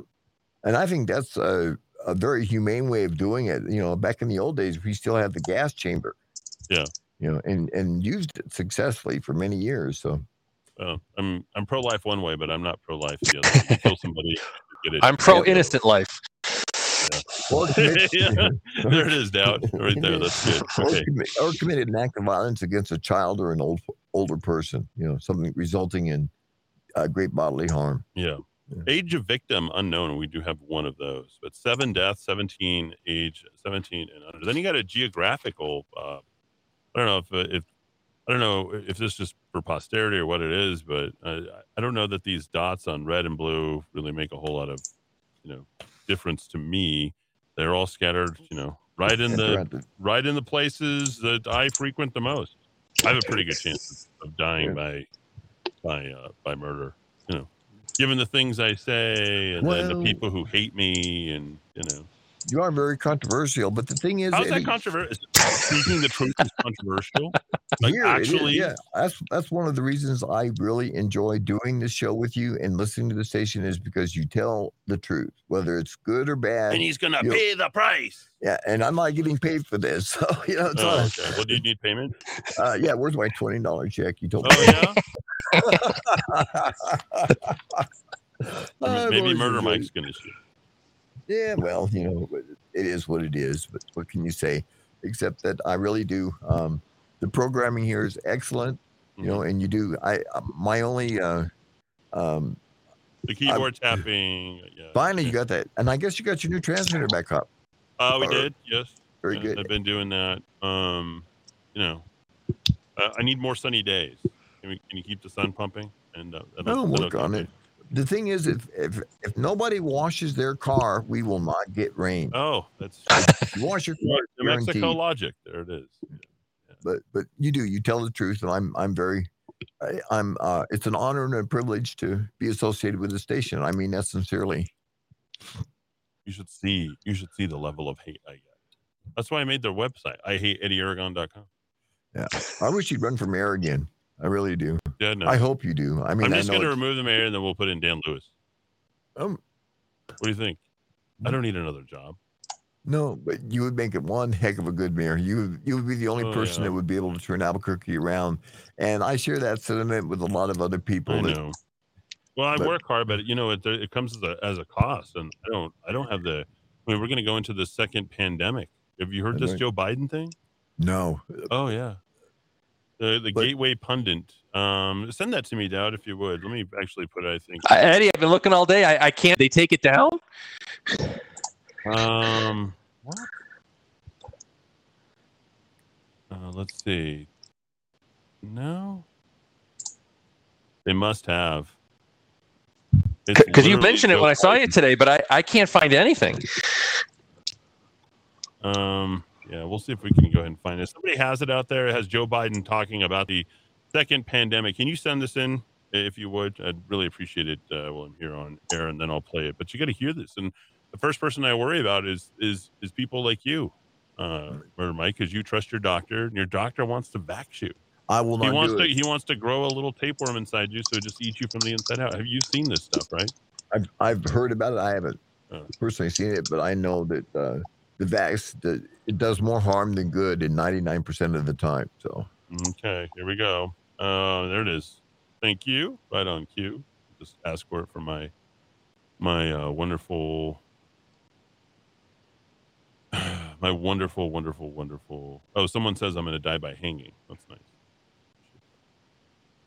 Pretty hard to string up a 250 pound guy.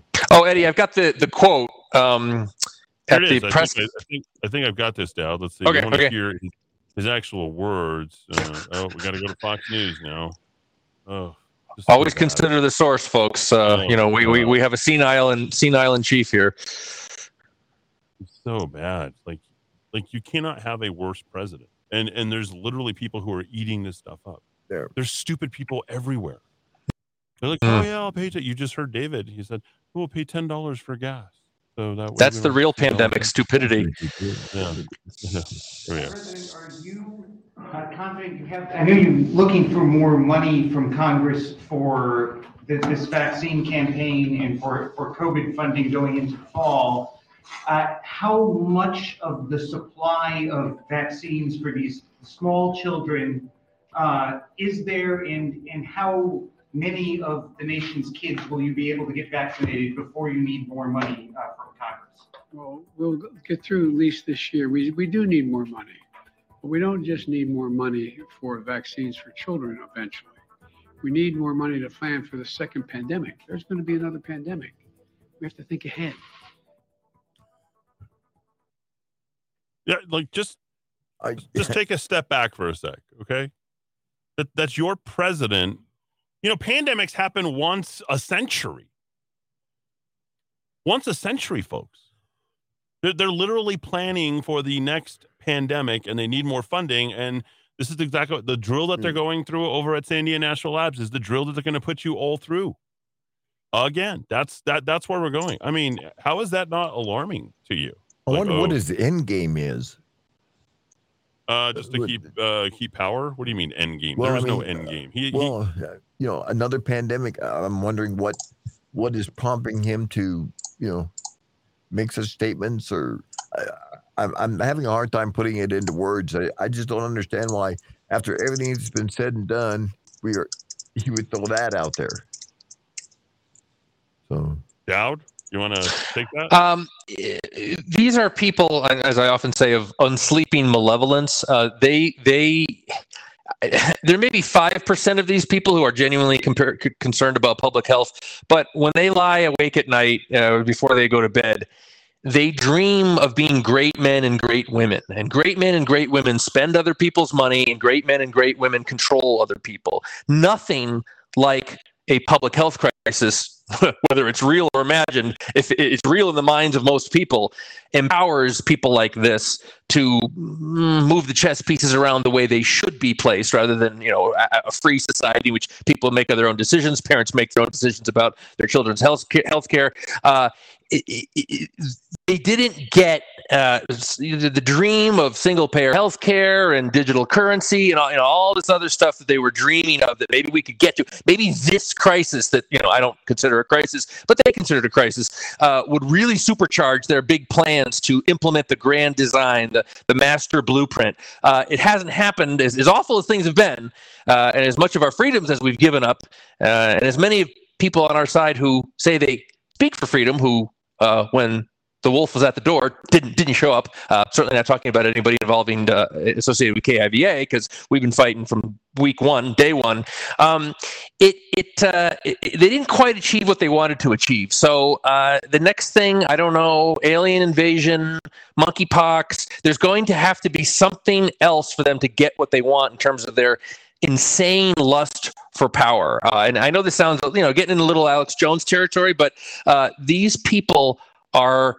Uh, uh, their their appetite for control uh, and forcing people to live the lives that they see as fit. I mean, it's perfectly anathema to the original American vision. Uh, my quote tonight uh, that I'm preparing for the, the Daily Blast tomorrow the American project was not about maximizing national wealth nor international dominance. The American project consists of the continuing effort begun with the founding to demonstrate that human beings can be left free as individuals and families to live their lives as they see fit, coming together voluntarily to solve their joint problems. The polity based on that idea led to a civic culture that was seen as exceptional by all in the world. That culture was so widely shared among Americans that it amounted to a civil religion. To be an American was to be different from other nationalities in ways that Americans treasured. Um, nobody in power, Tucker Carlson talk, talked about this last night on the show, it was really good. Nobody in Washington, nobody in public health, nobody in state capitals, very few people in state capitals believe that vision anymore. Uh, they are drunk on their own power and their own designs for power. So I think with with uh, creepy Joe there, I don't think he was referencing some specific particular pandemic, but these people dream of having uh, a, a crisis that they can rise to the occasion and direct uh, humanity in, in in the proper direction. So uh, that lust for power is associated with opportunism about potential uh, uh, global problems. What, what do all these rich people like Gates talk about? You know, they always get together at Davos. You know, it's all about these global problems we have to solve. You know, global warming and global pandemics. Uh, it fits very nicely with their sicko and I would say anti-American lust for control. So I think Biden's just blithering today is just a manifest manifestation of that phenomenon.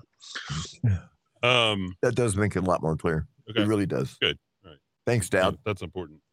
You know, I'm just sort of to the point where I just see it coming, and Jimmy crack corn, as far as I'm concerned. Uh, I'm really down that line, and and I think that's a dangerous place for you guys to be. If you have a guy like me who literally cares about everything and who's passionate about everything, like there's something you couldn't talk to me about that I don't know something about that I haven't like actually invested myself in and say, you know what, I'm really, really interested. I want to learn more about that. I'm now at a point where I'm thinking, well, you guys wanted this guy in, um, just like the Republican Party today. Let me let me let me share this with you. Here, I'll, I'll share this. Uh, oh, Bernalillo County is having a meeting and a picnic. No, I'm not. What for? What? You guys kicked me out of your party. Jim Kasich. Yeah, sure. Uh, let's see what we got here. This is great. Oh, we got uh, got some more here. Okay, so let me let me get through this, and we're going to cut to commercial because I think you want to hear this. And so this initial email went out, and I'm going to play this out on on radio. And uh, Megan McMillan, who's Ward 16 chair, she says, "Good evening, esteemed members of the BCCC." esteemed. I'm writing to you this evening as a fellow elected Republican and leader of our county party. Uh, as many of you know, the RPBC continues to be only active in their later New Mexico Live monthly efforts. Tonight, I'm very disappointed with the newest New Mexico Live program. The program centers around crime, but our very own sheriff candidate, Paul Pacheco, a former state rep with over 20 years of police experience, I might add, is not even on the panel. Instead, we have a Democrat city councilor, Luis Sanchez, as well as two independents and voter registration being attacked.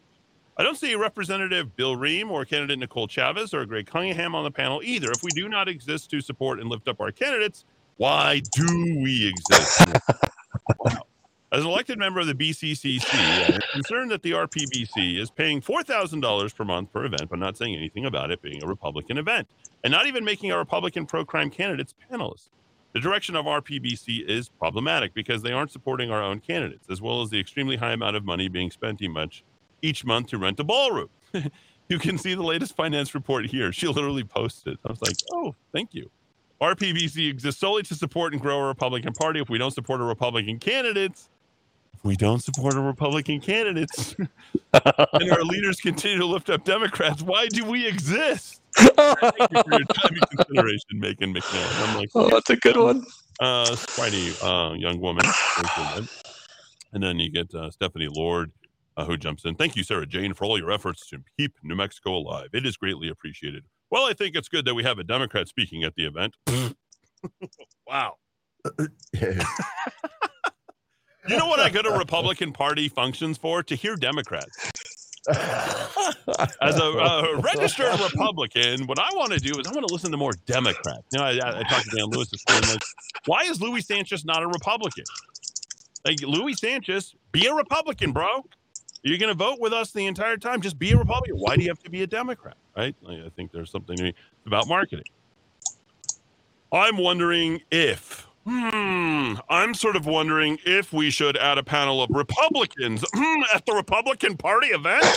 I wonder if we, uh, something came over me. I was having a deep thought. And I'm really wondering if I, if we should add a panel of Republicans with Democrat Luis Sanchez instead of just having a Democrat as the only elected. whoa, whoa. Potential Republican speakers, uh, all Republican county commission and city council, the House incumbents in Bernalillo County, Bill Rehm and Stefani Lord. You mean Bill Rehm, the one who uh, chaired up the finance committee for uh, one Manny Gonzales, Democrat. Yeah, that one. All House candidates, Bernalillo County Sheriff candidate Paul Pacheco, Attorney General candidate Jeremy Gay. It would be great to have a question and answer portion with the incumbents and candidates to discuss. Like, you can't even get a damn, uh, just my two cents, respectfully, uh, Stefani Lord. You can't even get a Republican event to have Republicans in it. Like, you have to have a question about it. It's totally crazy. Totally nuts, right? falls into the category. And, and Sarah Jane Allen jumps in, okay, and she's kind of the person who's doing all the work for that. Dear, dear BCC members, Megan, thank you for letting me know about your concerns. Concerns? The whole thing is not, it's not a concern. Like, this is not a meeting that you can possibly have because there's no Republicans that are actually featured. Just like they had, I literally counted 19 times the Bernalillo County Central Committee, the, the very same thing that they kicked me off of, right? But uh, I'll get to that in a sec. You're going to love my answer to all this stuff. They're like, oh, someone copied me on this. Someone, someone knows that if something comes across my desk and I look at it, I'm like, Eddy's definitely going to respond. You've asked many questions, and I'm sure some of the BCC members would like to be answered. The Republican Party of Bernalillo County has a real mission to grow the party and get Republicans elected into office. We have many short and long term goals to achieve this. Both party growth and elected offices have both short and long term goals.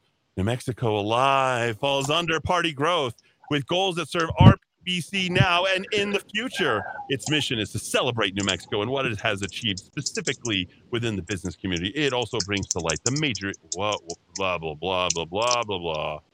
Okay. So then you get uh, former Democrat uh, and uh, now county commissioner uh, candidate Michaela Cha- Michaela Chavez. Okay, who by the way didn't support me, who supported a Democrat, just like um, your CD one candidate who supported a Democrat. Right? Like I can go on and on with this. Like, this is. You know, Jay Block paid the price for this. I mean, a lot of the other candidates out there, they pay the price for doing this. And this is, and these people need to be punished for their their sins when this comes across.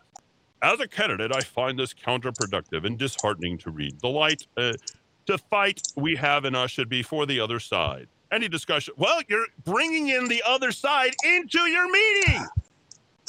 wait, wait, wait. The fight should be against the other side. No, you're literally inviting only Democrats in. Many BCC members are tired of these emails circulating. Good. that was like, that was basically painting the target. Yep. As soon as I find out that you're tired about something, oh man, you know you know it. this, right? If there's I do. something that bothers you, and I know it bothers you, I'm going to work on that and You work on. button. I will push that button as much as I can. We are all on the same team. Oh, are we all on the same team? Really? Like the team for mayor? Did So like team for the that city memo? councilors? Yeah. Should we start working together so we can succeed? Yes, I think we should. Sing, singling out and highlighting the need for certain candidates to attend an event makes the rest of us running feel unimportant and undervalued. I'm sure those not mentioned would too, like an opportunity and platform to discuss their views on the issues. I ask that you please stop being divisive and not please kindly remove my email from further attacks on one another. Oh, and then someone says, agreed. And then this uh, this gal that I helped. Good afternoon, all. What exactly is the offense that has plagued your life, Megan? Oh, someone else is pointing at the very person who was bringing attention to this. Seems to me we're freshly out of primary. That shows progressivism more than alive, but judging by the Democrat winners and the Democrat people you're eh, actually bringing, bringing to the. There are bigger issues than crying about someone's volunteer efforts to draw attention to the issues in a grossly blue state.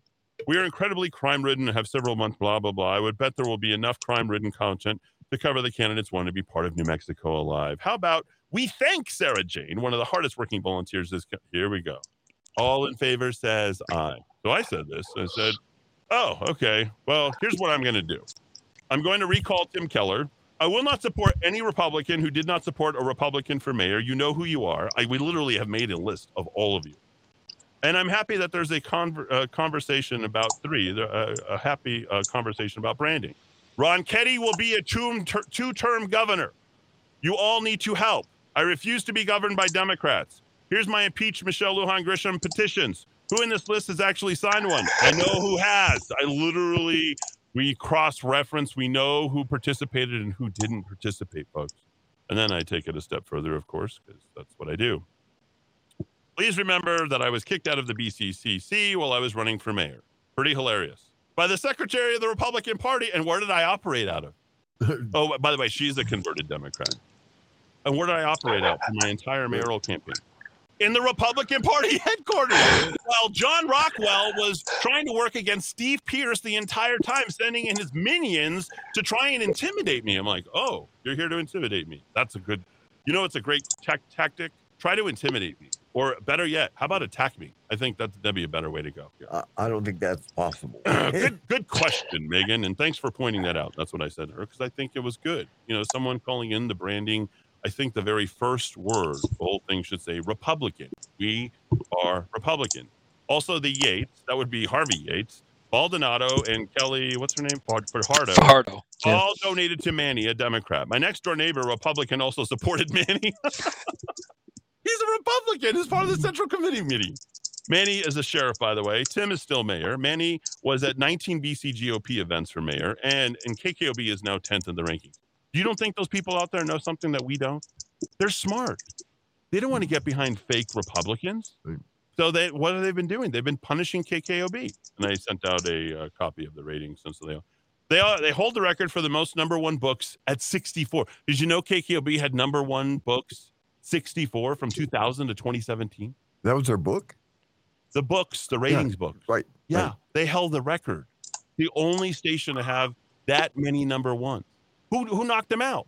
Uh, hello. You Yeah, everybody knows that. And they're a tower. I mean, they're 50,000 watts. big stick. 50,000 watts, blah, blah, blah. History. You know, oh, They've been my God, around 100 years. then something happened. I wonder. Trudy, Brook, Jay Block, and others all got behind Manny.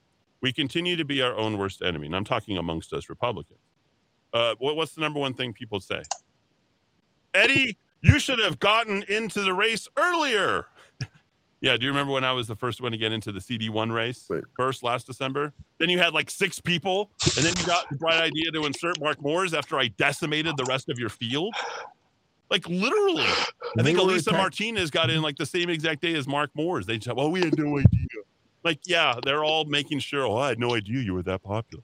I'm the only one that had any name recognition. People didn't even know who the hell Mark Moores was. Right. How's that pot pushing working out in this state thus far? Remember when I lost the state party chair by one vote? Does anybody remember that? Yeah, I do.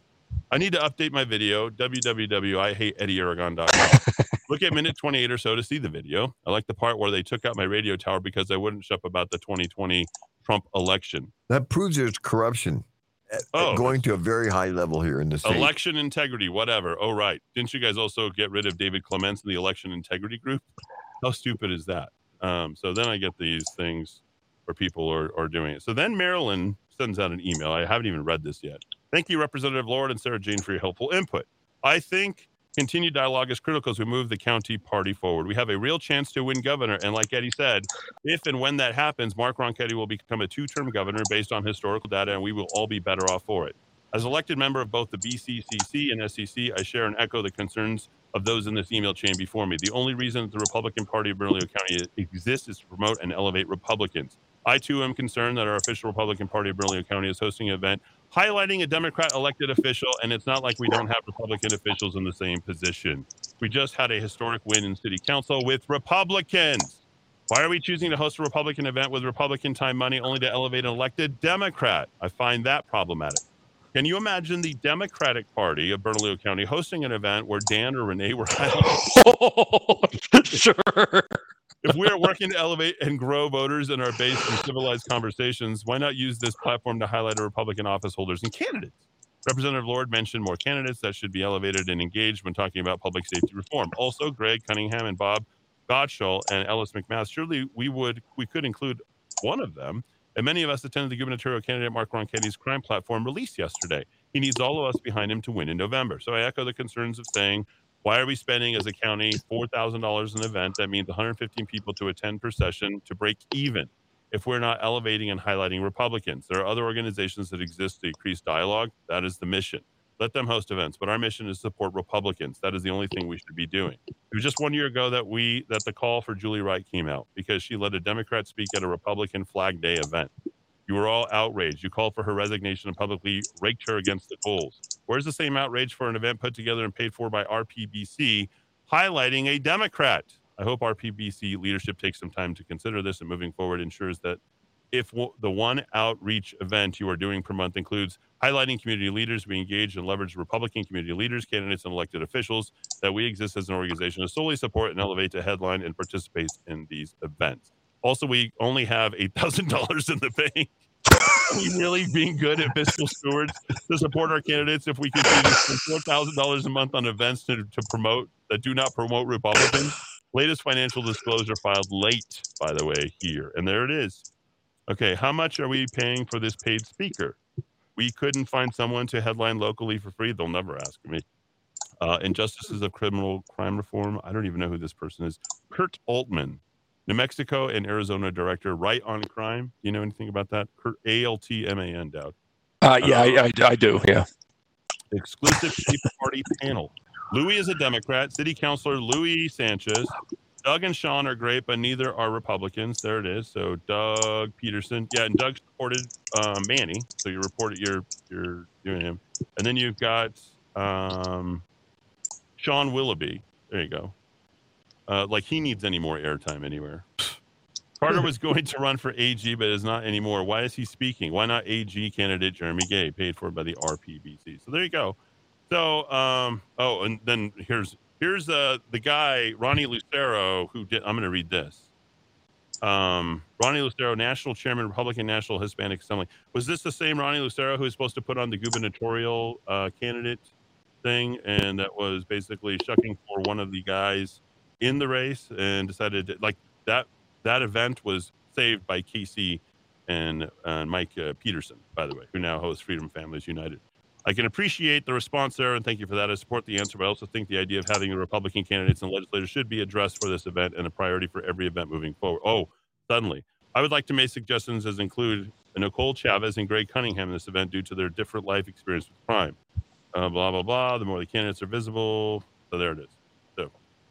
Uh, who was Paul Pacheco again? I, I know him personally. he was a rep. He was a, a rep for a long time, and he Right. um, is running for sheriff. And he's, Oh. he's going to be your next sheriff. I hope so. Yes, I know We him. need a Republican, not a Democrat. He's good people. Yeah, I, I grew up with him. He actually lived across the street from me when I Really? was a kid. Yeah, him and his Huh. brother. So I know Paul. He was a good police officer. He did he good police, and I think he would make a good sheriff. So There you go. You got uh, Murder Mike's endorsement. Got my That- that's- endorsement. That's from the guy that Uh, lives. he, he's also a uh, state employee hack who was put in his position by Susana Martinez on her way out, uh, earning, I believe, over $100,000 at the Department of Corrections.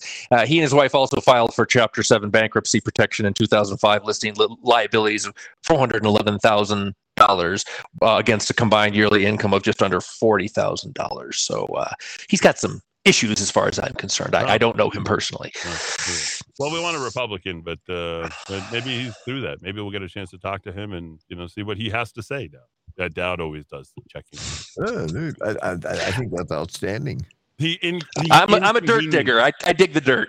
Yeah, he's got. Great work and.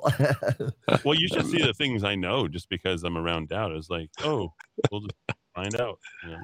You get, if you have a if you have someone's cell phone number, it's better than their DNA. Why? That's all you need is their cell phone number. You can work magic with a cell phone number. This is, that's amazing. I got to learn more about this. I, Well, I'm not going to teach you. yeah. Well, I'm, I'm. Well, I'm not here to give you an- some, you know, we're not going to do it because it's just not what we need to do. Right, it's not what we do. There's methods, and Dowd spends all day there, and uh, he he rubs his hands together and he thinks, and then stuff comes together, and it's all magic. You should see some of the stuff we know. I I listen to the show every day, and I'm I'm just amazed and impressed with. Uh, Why do you think the- I get so depressed? I get so depressed because I know too much. That's the problem. Sometimes Like, if you knew the is stuff. I knew, I mean, that's just a topical nothing. That's just nothing. That's really it. Just it doesn't even matter. Eddy, I often in, in, in my life, uh, when I- in a quiet, uh, depressing moment, I will think of the cigarette smoking man in in the X Files television show, where he was speaking to the alien who was all tied up in the chair, and they the good the good alien that they had captured, and, and the cigarette man said, uh, "If people were to know the things that I know." It would all fall apart. I often feel that way. I mean, there's a, there's a lot to deal with. It's I so mean, much worse than you think, people. It's so much worse. It's the corruption is so much deeper than you might think. It's a nightmare. We're just sharing what, what yeah, we're just uh just but, but we are gonna get we are gonna uh, do everything possible to make sure that Michelle Lujan Grisham is not coming. I've got we've got more than ten thousand impeach MLG uh, petitions over there. I don't know why we can't do the same thing for the mayor of Albuquerque. I'll keep one in the store. I mean, how how crap, how much crappier can this place get? I don't I don't want to find out. I can't live through four more years of of Tim Keller. oh no, that, Oof. And, and again, I, I repeat to you, I, I cannot be like depressed. I cannot. I can't look at these numbers. I can't do any of this stuff. So, anyway, that- all that's right. the hardest part is seeing what's happening and but not having the ability to do anything about it. At Well, we see it all the service time. rate. Yeah. it's true, and that's that's what's depressing is you see it It's almost as uh, it's almost as depressing as this. This I got to go out to some music. I need some music. There we go. We're gonna stand by our man. Stand by our party. Right, Republic. There you go, They amen. gotta. They gotta stand. They gotta stand by their candidates. There we go. All right. Third hour up next. Thanks for listening. is. And the moon is the only light. Can I help? Want to dance? Uh, sure. Be afraid. Oh, I won't be afraid. Just as long as you stand stand by me. Darling, stand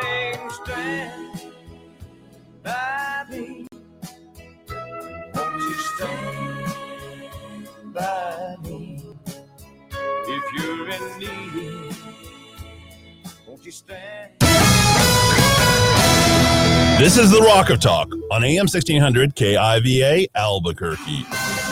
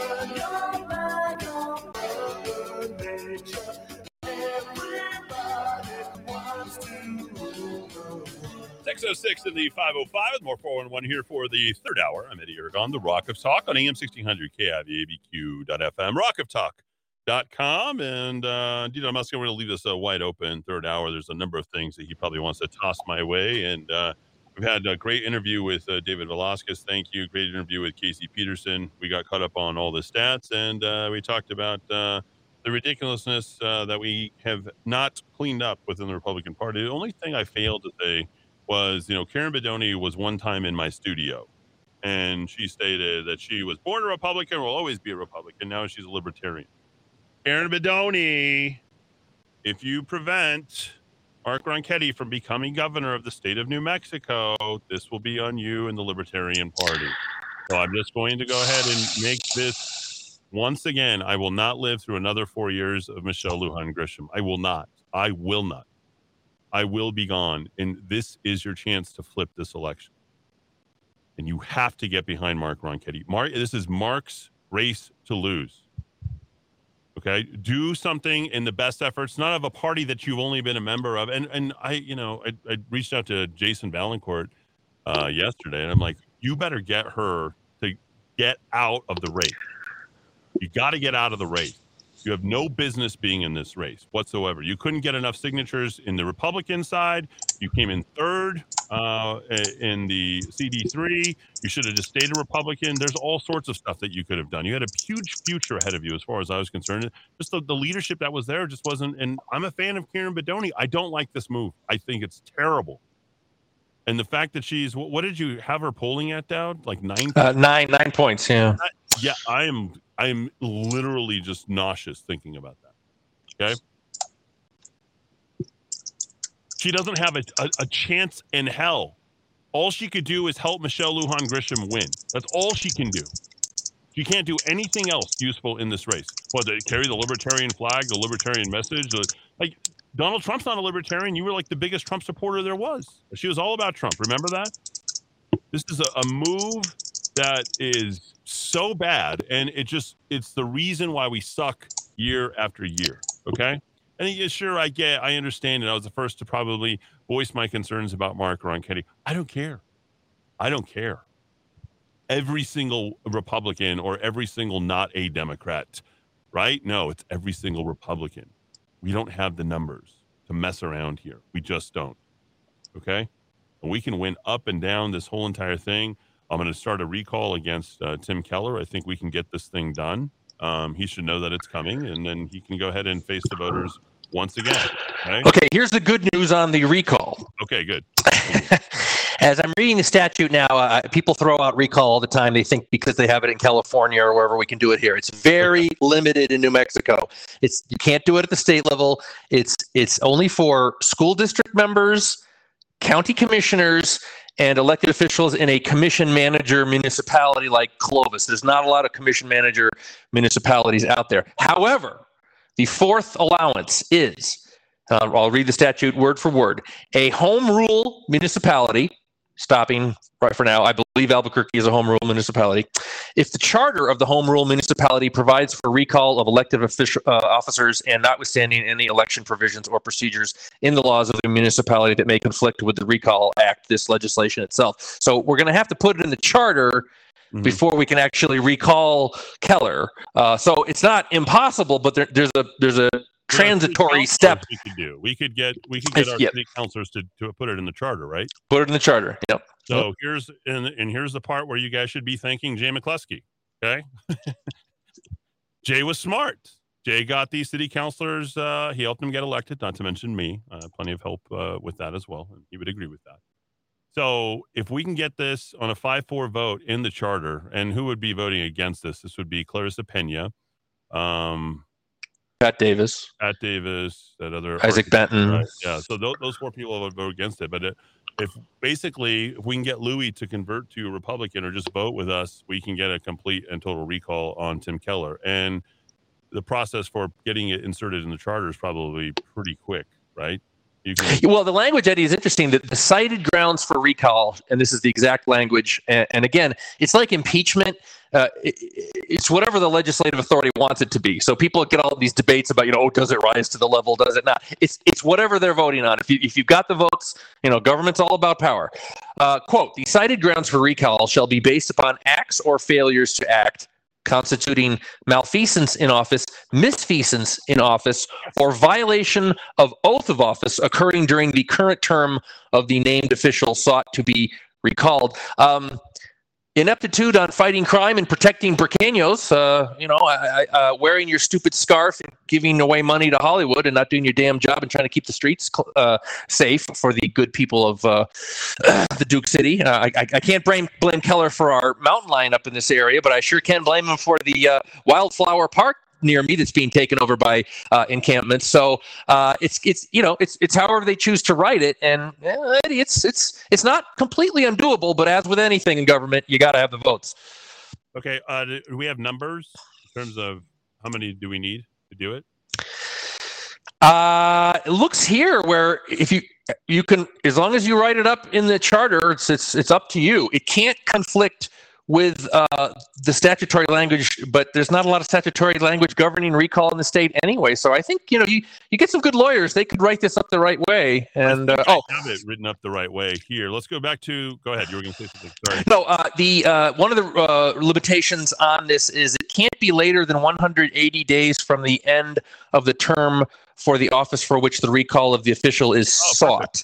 Yeah. Okay, so that's a time limitation. Yeah, that's B if we're within the election part, which we're past that for impeach MLG.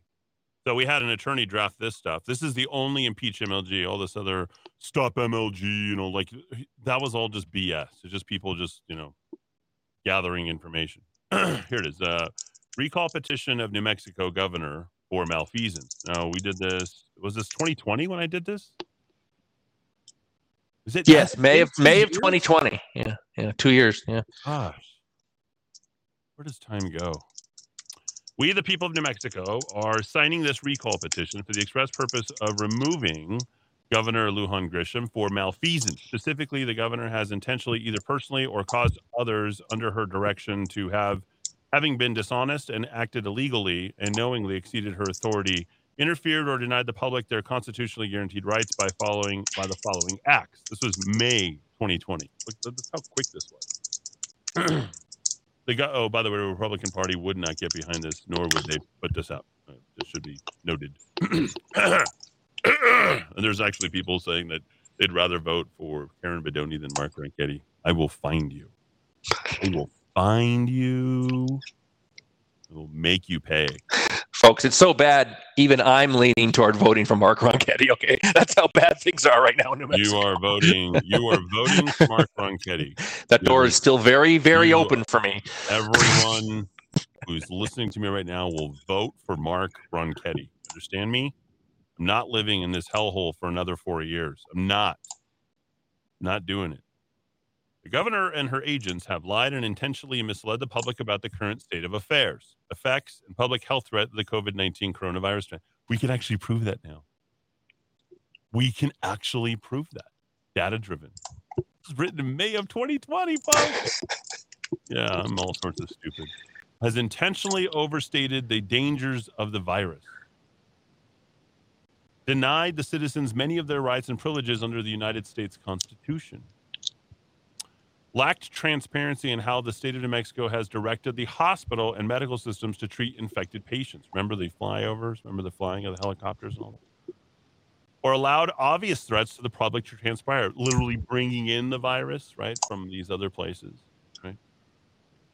Including importing additional infected patients from out of area and out of state for improper reasons without any public disclosure or notice.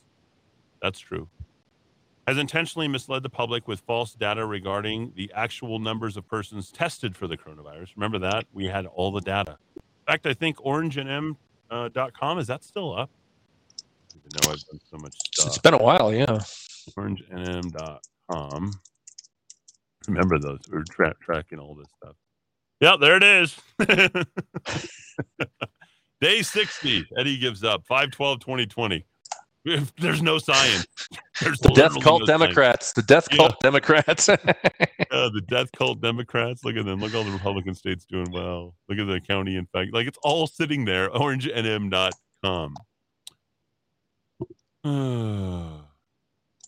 but nobody's proud of me. Nobody, nobody, nobody likes me. Has intentionally misled the public with false data regarding the actual numbers of persons tested for the coronavirus. Has intentionally inflated the testing figures by false counting methods, including counting individuals more than once. Remember that. That was a big deal. Who have previously been counted or tested has intentionally manipulated the number of persons who have been tested as positive for COVID 19 in order to further her agenda and justify her draconian actions against the public. Against the public. Let's not forget um, your doctors uh, and how they have all played in this. Has arbitrarily and capriciously imposed extreme measures against the public at large, including falsely imprisoning the public, forcing the public to remain in their homes, enforcing medical quarantines on healthy individuals, has intentionally allowed dangerous offenders to be released from judicially imposed incarceration. That's huge. Like right there, letting uh, criminals out of jail, that's impeachable. The number one right to, to serve and protect, protect. That's not protecting. Has prevented lawful and peaceful demonstrations and completely interfered with the public's First Amendment rights has arbitrarily and capriciously denied businesses from conducting legal activities, has ignored all standards of reason in deciding essential versus non essential business categories. With no public disclosure, no public listing, category has provided no expectation of how her administration has determined any category, has intentionally, willfully, with malicious intent, forced mid sized and small businesses to be closed under the threat of legal or financial penalties. It has continued to allow large national and international companies to remain in operation. This intentional act was willful, malicious, intended to force small businesses to remain closed with callous and neglectful disregard. With complete knowledge, most small companies will never financially recover and likely to be forced to close forever. Has intentionally caused grievous harm to the economy of the great state of New Mexico for completely unsubstantiated scientific and medical reasons, and is acting with the appearance of total uncontrolled tyrannical attitude, especially in the face of any criticism. Has acted with complete disregard in the manner of unbecoming of the position of office of the governor of New Mexico. Has acted maliciously with intentional harm towards the state industries, including the oil and gas sector, by purposely imposing the Energy Transition Act. He did that during the date that that got signed in was that 2019 or 2020 april 24th i think it was 2020 no 2019 I'm sorry, I'm just looking at this. The, the percentages. Uh, the minimum number of verified signatures required to validate the recall petition is 33 and one third percent of the total number of voters who voted for all candidates for the elected position currently occupied by the named official at the last election Oh where the official was elected. So you got to get 33 percent uh, in the petitions. um hello that would be what about 44,000 45,000 signatures? Is that about right? What was the turnout? Mayoral turnout. 2021 let's see mayoral election. The renegade renegade uh they don't even have it. Look at this. They put me oh my gosh. Oh yeah we had patrick ben Sice. there we go. That's We got 34 votes okay 60 77 87 97 it's the biggest uh, mayoral election in history um So a little under 120,000 co- votes cast uh, in total. yeah so that's 40,000 right Uh, one third. Yeah. Four, eight, twelve. Yes, yes. Yeah, 40, 40 119,745. So we basically got to get 40,000. So if we got a charter and we were able to go ahead and we got what, 3,000 signatures and 3,305 signatures in no time. Basically using the using the um the same system I can talk to the city clerk's office using the same system, we can gather the same number of signatures during the time that Mark Ronchetti is running for governor. Makes sense to me. impeachscarfboy.com. Uh, that is the website I have just registered. He just needs another. I don't even think he wants to be mayor, to be honest. He wouldn't. Mind. I think you're right. Yeah. No, yeah. I'm pretty sure he doesn't. It's a bummer. It's a bummer. It's a bummer, no. Albuquerque sucks, bro. Keller, you don't even want to run the city no more. As such, we, the people of New Mexico, are signing and affirming our demands and desire for Governor of New Mexico be removed from office and intentional actions amounting to both malfeasance and misfeasance. I affirm and I agree. And just as you stated, that's the language, that's the legal language, malfeasance and misfeasance. I affirm agree to the above petition and affixing my signature as proof of my support. So basically, if we can get it chartered, then we should be able to get it entered into the city clerk's office, as far as I can tell. It would be if you want to go ahead and do a recall petition, and you'd have to make sure that those are verified. I'd be giving the city clerk some time to work on some stuff. That's basically it. I like how they literally found the worst possible picture to put it. Like people just hate my guts. It's like incredible. All right, we'll see how much you hate me after this. So there you go. All right, uh, Dad, what else you got? What's on your mind? Oh, uh, we hadn't. Uh, we were off yesterday, so I didn't have a chance to get into school choice, which is something that I really, really. Uh, we, you know, we're, we're we're mad about a lot of things, and we're very well justified uh, for for our anger.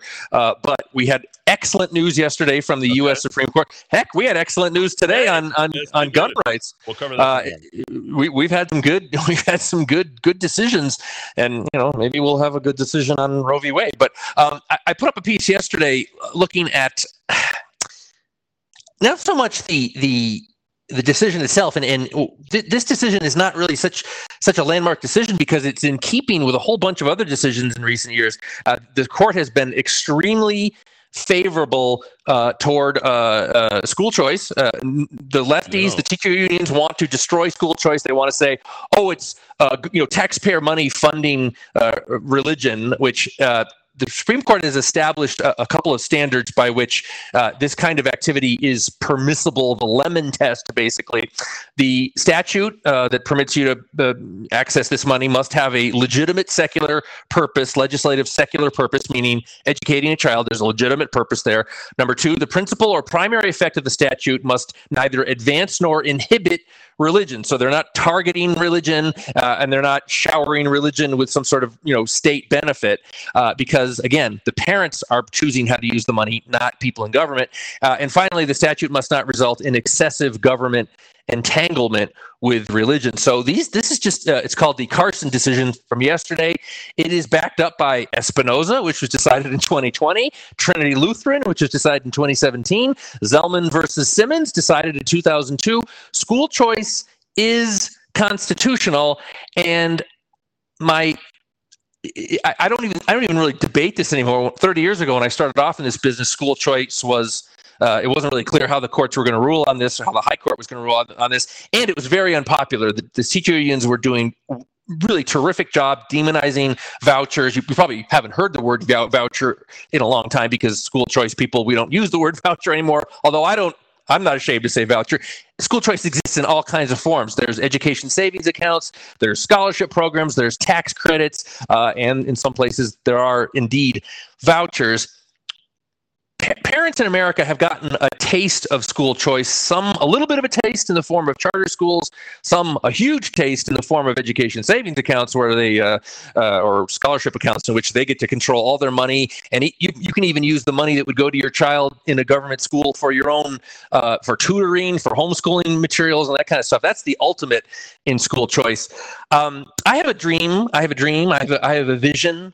Uh, it, it, it probably will never come true, but sometimes uh, I close my eyes and I think about Republican elected officials in this state going to the worst the parking lot of, say, the worst performing school in the South Valley of Albuquerque, standing with minority parents, although obviously people of Hispanic origin are the plurality here in New Mexico, but you know the optics are going to be very good. High crime, low school performance, you know, high poverty area, announcing their education freedom initiative with parents of all colors of the rainbow standing there.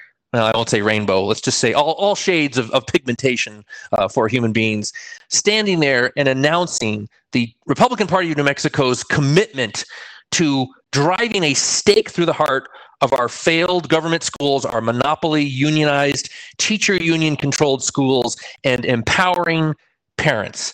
Um, the reason I don't think that's ever going to happen is because it's not really clear to me, Eddy, that Republicans in the state even know what school choice is. Uh, when this decision came out yesterday, I went to the Republican Party of New Mexico, went to their press release section, went to their Twitter account.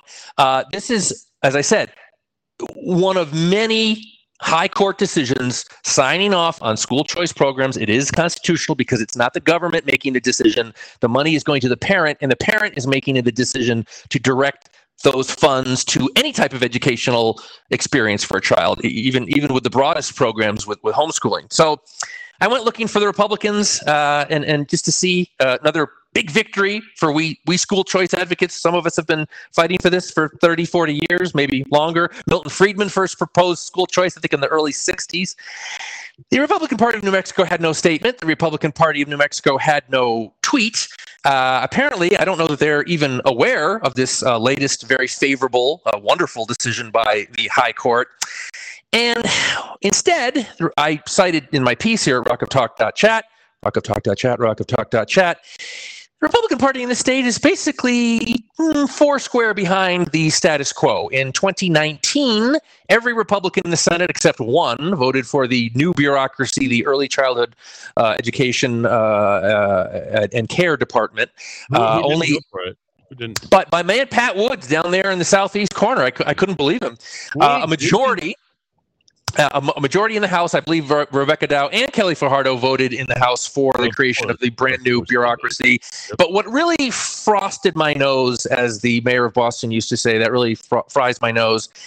Was earlier this year, we had, I think the first year commitment is something like $170 million to enrich our government school teachers and our government school principals with all sorts of pay hikes. And I think the three year total was something like three or four hundred million dollars just in the first Wow. three years. Uh, not a single Republican in the House, not a Wow. single Republican in the Senate Wow. voted to endorse, uh, voted against Wow. big, big pay hikes to the most powerful political lobby in the state, the largest force working against school choice in the state, and the largest largest political force working against Republicans in this state.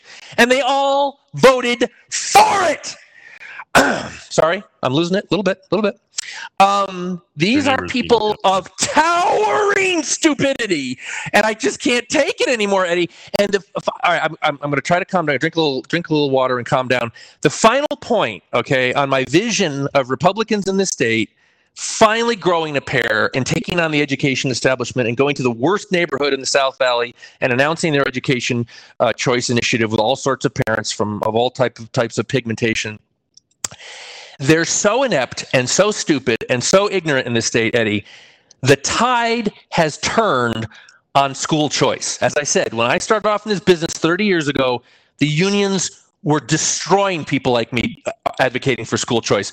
The polling suggested all of the talking points that the unions were throwing out about how, oh, this takes resources away from government schools and it fosters iniquity, all those arguments that they've been used, it is over. Parents are have learned in the last 30 years about school choice. Either they have it themselves and they love it, or they've heard it from their brothers in law or their cousins in another state. They've learned about it. Uh, wonderful organizations. There's all sorts of school choice organizations. Uh, they promote this with great videos of kids who are going to great schools and parents are happy.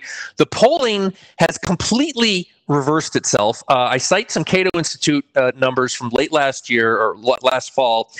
84% of parents and 78% of the general public support the most liberating school choice reform, which is education savings accounts, uh, taxpayer-funded accounts that can that can be used for all a- approved educational expenses, from buying books to buying computers to hiring tutors, homeschooling, going to a religious school, going to a secular school, doesn't matter. The country has moved. It's taken time. It's taken too long, but we are now at a point where support for school choice is massive. And yet, and yet, in the land of enchantment, one of the two major parties, I don't think you really can consider the Republican Party a major party anymore. It's it's, it's a rural party uh, and, a, and, a, and a hinterland party because God knows they don't have any presence in any of the major metro areas where most people live in New Mexico. They don't understand that on one hand, they're funding the people who are trying to destroy them every election, A, and B, the reform alternative to this is wildly popular. This is how inept these people are, Eddy. And I just, when this decision came out, I just lost it. And I said, Yeah. I, I, I don't bash the Republicans every day.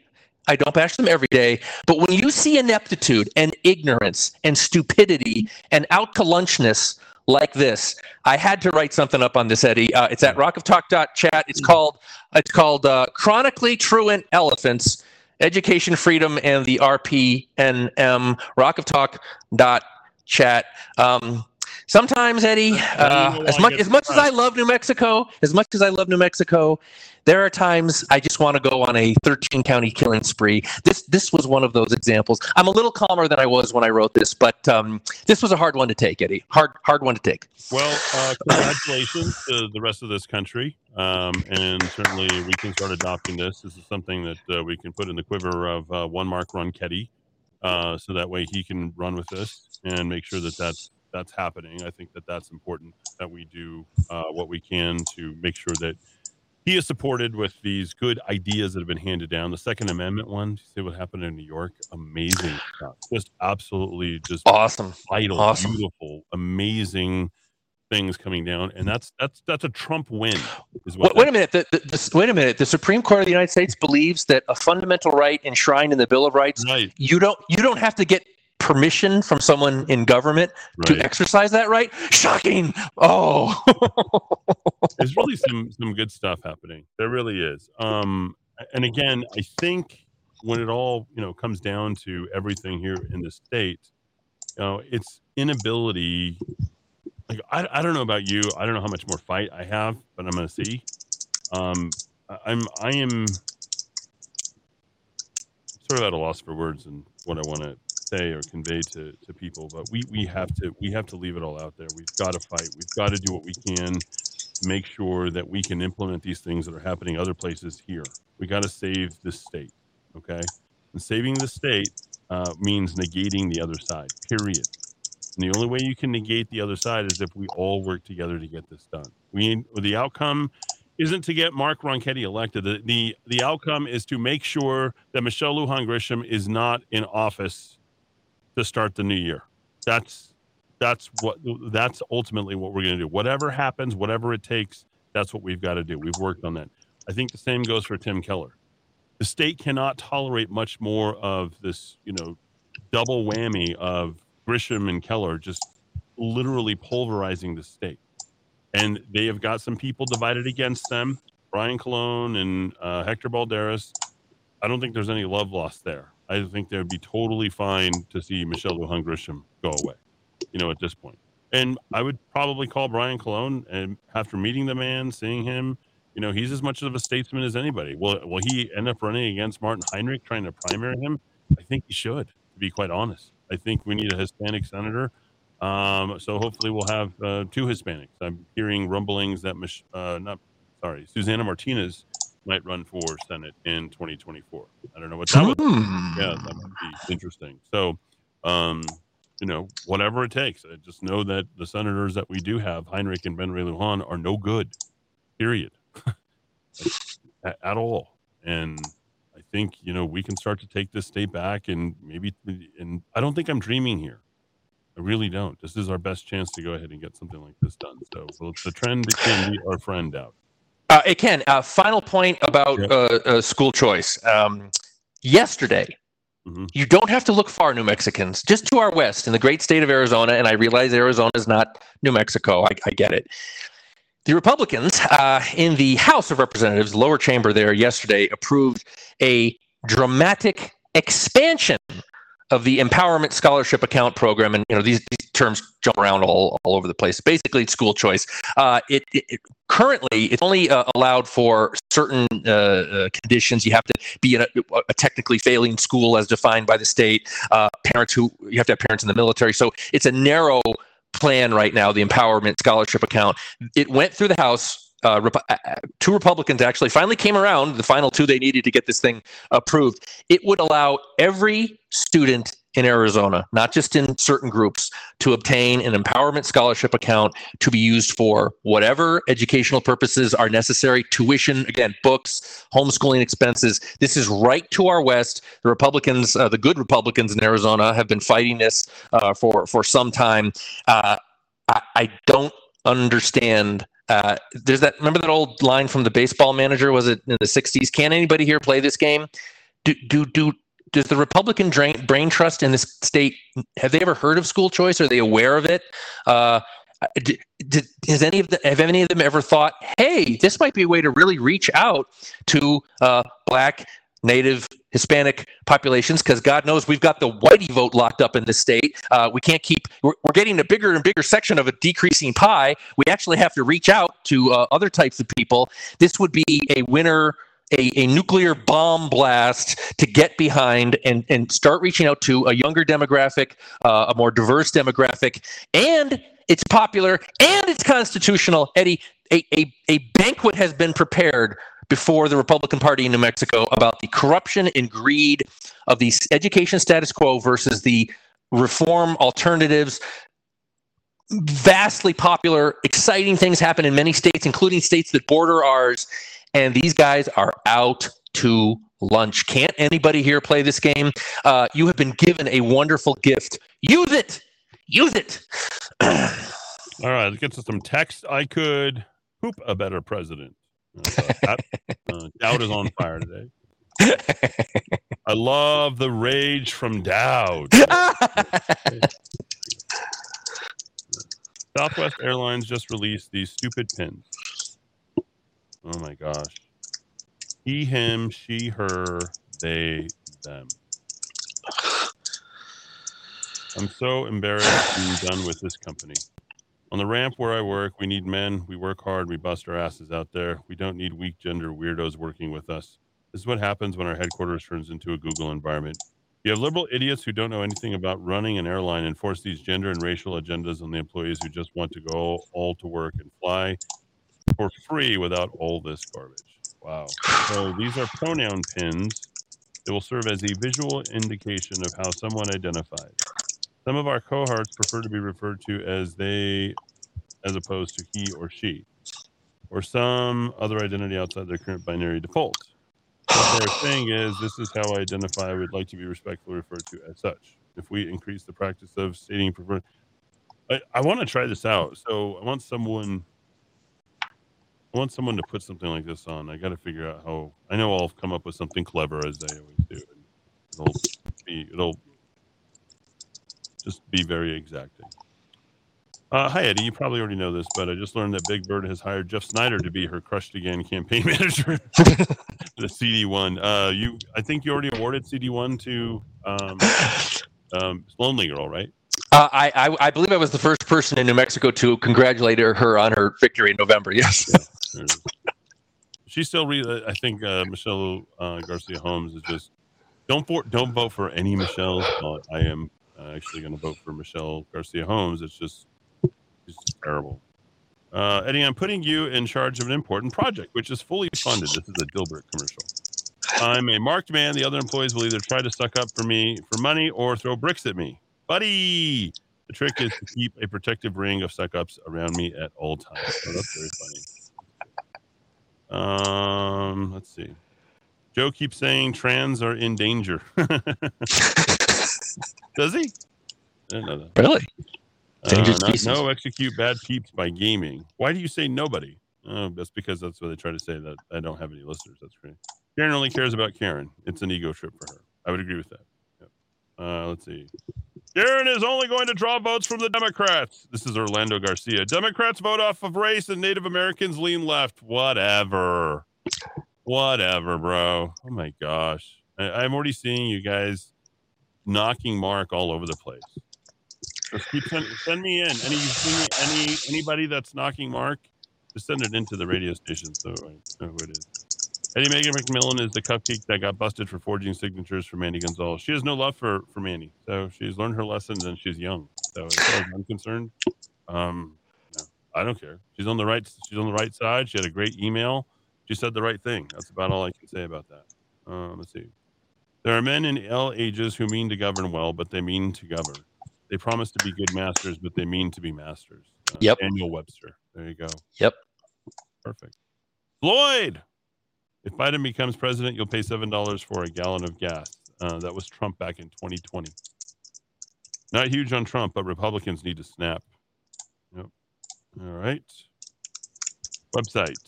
We need more of the second pandemic. There's the YouTube. Oh wow. Yep. More people sending it in.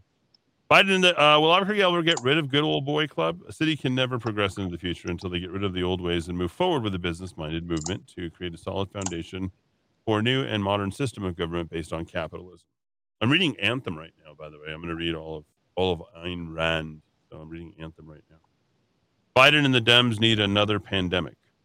So they rigged the midterm elections. Otherwise, the Dems will lose the House and Congress. That's exactly right, J Man. Good job. Good job. Mm, okay. Mexico is like mini California. One political party controls each state. Both states have an electorate that is clueless and indifferent until the residents begin to care about things and take things seriously. New Mexico will always be at the very bottom. We get what we deserve. Very sad. During the upcoming MLG Ronchetti debate, Ronchetti needs to ask Lujan Grisham how many genders there are. Right. Yes. Funny thing, I'm going to SNL California, Lawrence Livermore National Labs next week to train some folks. SNL California, serial test required for unvaxxed proof of no COVID and a mask for everyone. Los Alamos National Lab, mask only, no test required for vaxxed or unvaxxed. So Sandia National Labs is the testing ground. They have less restrictions in California, less restrictions in West Island. Hi, Eddy. Lovely man you just had on your show. Sounds like a true gentleman, Judy. That was uh, for David Colossus. Great interview with David. We need to hear more New Mexicans like David. The man is golden. Thank you, Eddy. Great radio. Um, praying for David in northern New Mexico. That was good. I want to. Such a great interview. I, I want to listen to it again. The uh, thank you for the superior showmanship today. Okay. My husband was approved for religious exemptions at Sandia. No shot. There are still several that were there that are not vaxxed. They do not have to be tested once per week again as of about three weeks ago. Was absolutely very stressful for about a year not knowing whether or not he would have a job anymore or not. We do want to remain anonymous. Yes, we very hard to speak out. I mean, this is what people are living. MLG gives me free crap thanks to those fools that work for a living. Couldn't have said it better myself. Yeah. Let's see what else we got here. Uh, Eddy, my son worked at Sandia from January to May. He quit. He stated it was the cluster F from top to bottom. Said management was clueless on everything. Yes, he's working for someone else. Given that he's one of the best at what he does, that was easy. He was very disappointed that what he thought was an elite wasn't even close. Everyone's leaving Sandia. There you go. Down to your top five is brought to you at rockoftalk.chat. Uh, indeed, folks. Uh, your picks for the most popular links in the uh, daily email, the daily blast. Number one, where have all the good men gone? Uh, very interesting essay from the Institute for Family Studies. I think maybe some of our female readers uh, were, were, were clicking on that link a lot. A lot. Uh, number two, the city of Albuquerque's press release on uh, Brook Bassan. She's a mom, by the way, uh, introducing legislation to repeal the sanctioned Uh, no, encampments. she didn't, she didn't introduce it. They're not going to let her do it till August. oh, I see. Oh, this was just a No. press release pre No. pre pre event. Yeah. Okay. No, she didn't. no, Oh. yeah, no, they're not letting her do any of that. She can't back out anything. Well, you can't trust the city on anything, can you? They didn't know- Uh, number three, a great video on the heat and the drought of the 1930s. Uh, the global warming nuts want to erase John Steinbeck. Uh, number four, Albuquerque man arrested for soliciting a 13 year old boy online. D- Horrible story, but at least the guy's uh, the perp, the alleged perp, has been caught for now, at least. Uh, number five, the U.S. tax uh, the tax foundation put out a, a study on the U.S. tax burden. If you're an average worker, you pay 30% of your income in taxes, ladies and gentlemen. There it is. Uh, all the news that's fit to read at four in the morning, directly from D. Dowd Muska and the Rock of Talk dot chat. We appreciate everybody tuning in here this afternoon, folks. It's uh, certainly a good day here, and tomorrow's going to be a fun Friday be a wide open show. We appreciate uh, everybody being here on AM 1600K, IVABQ.FM.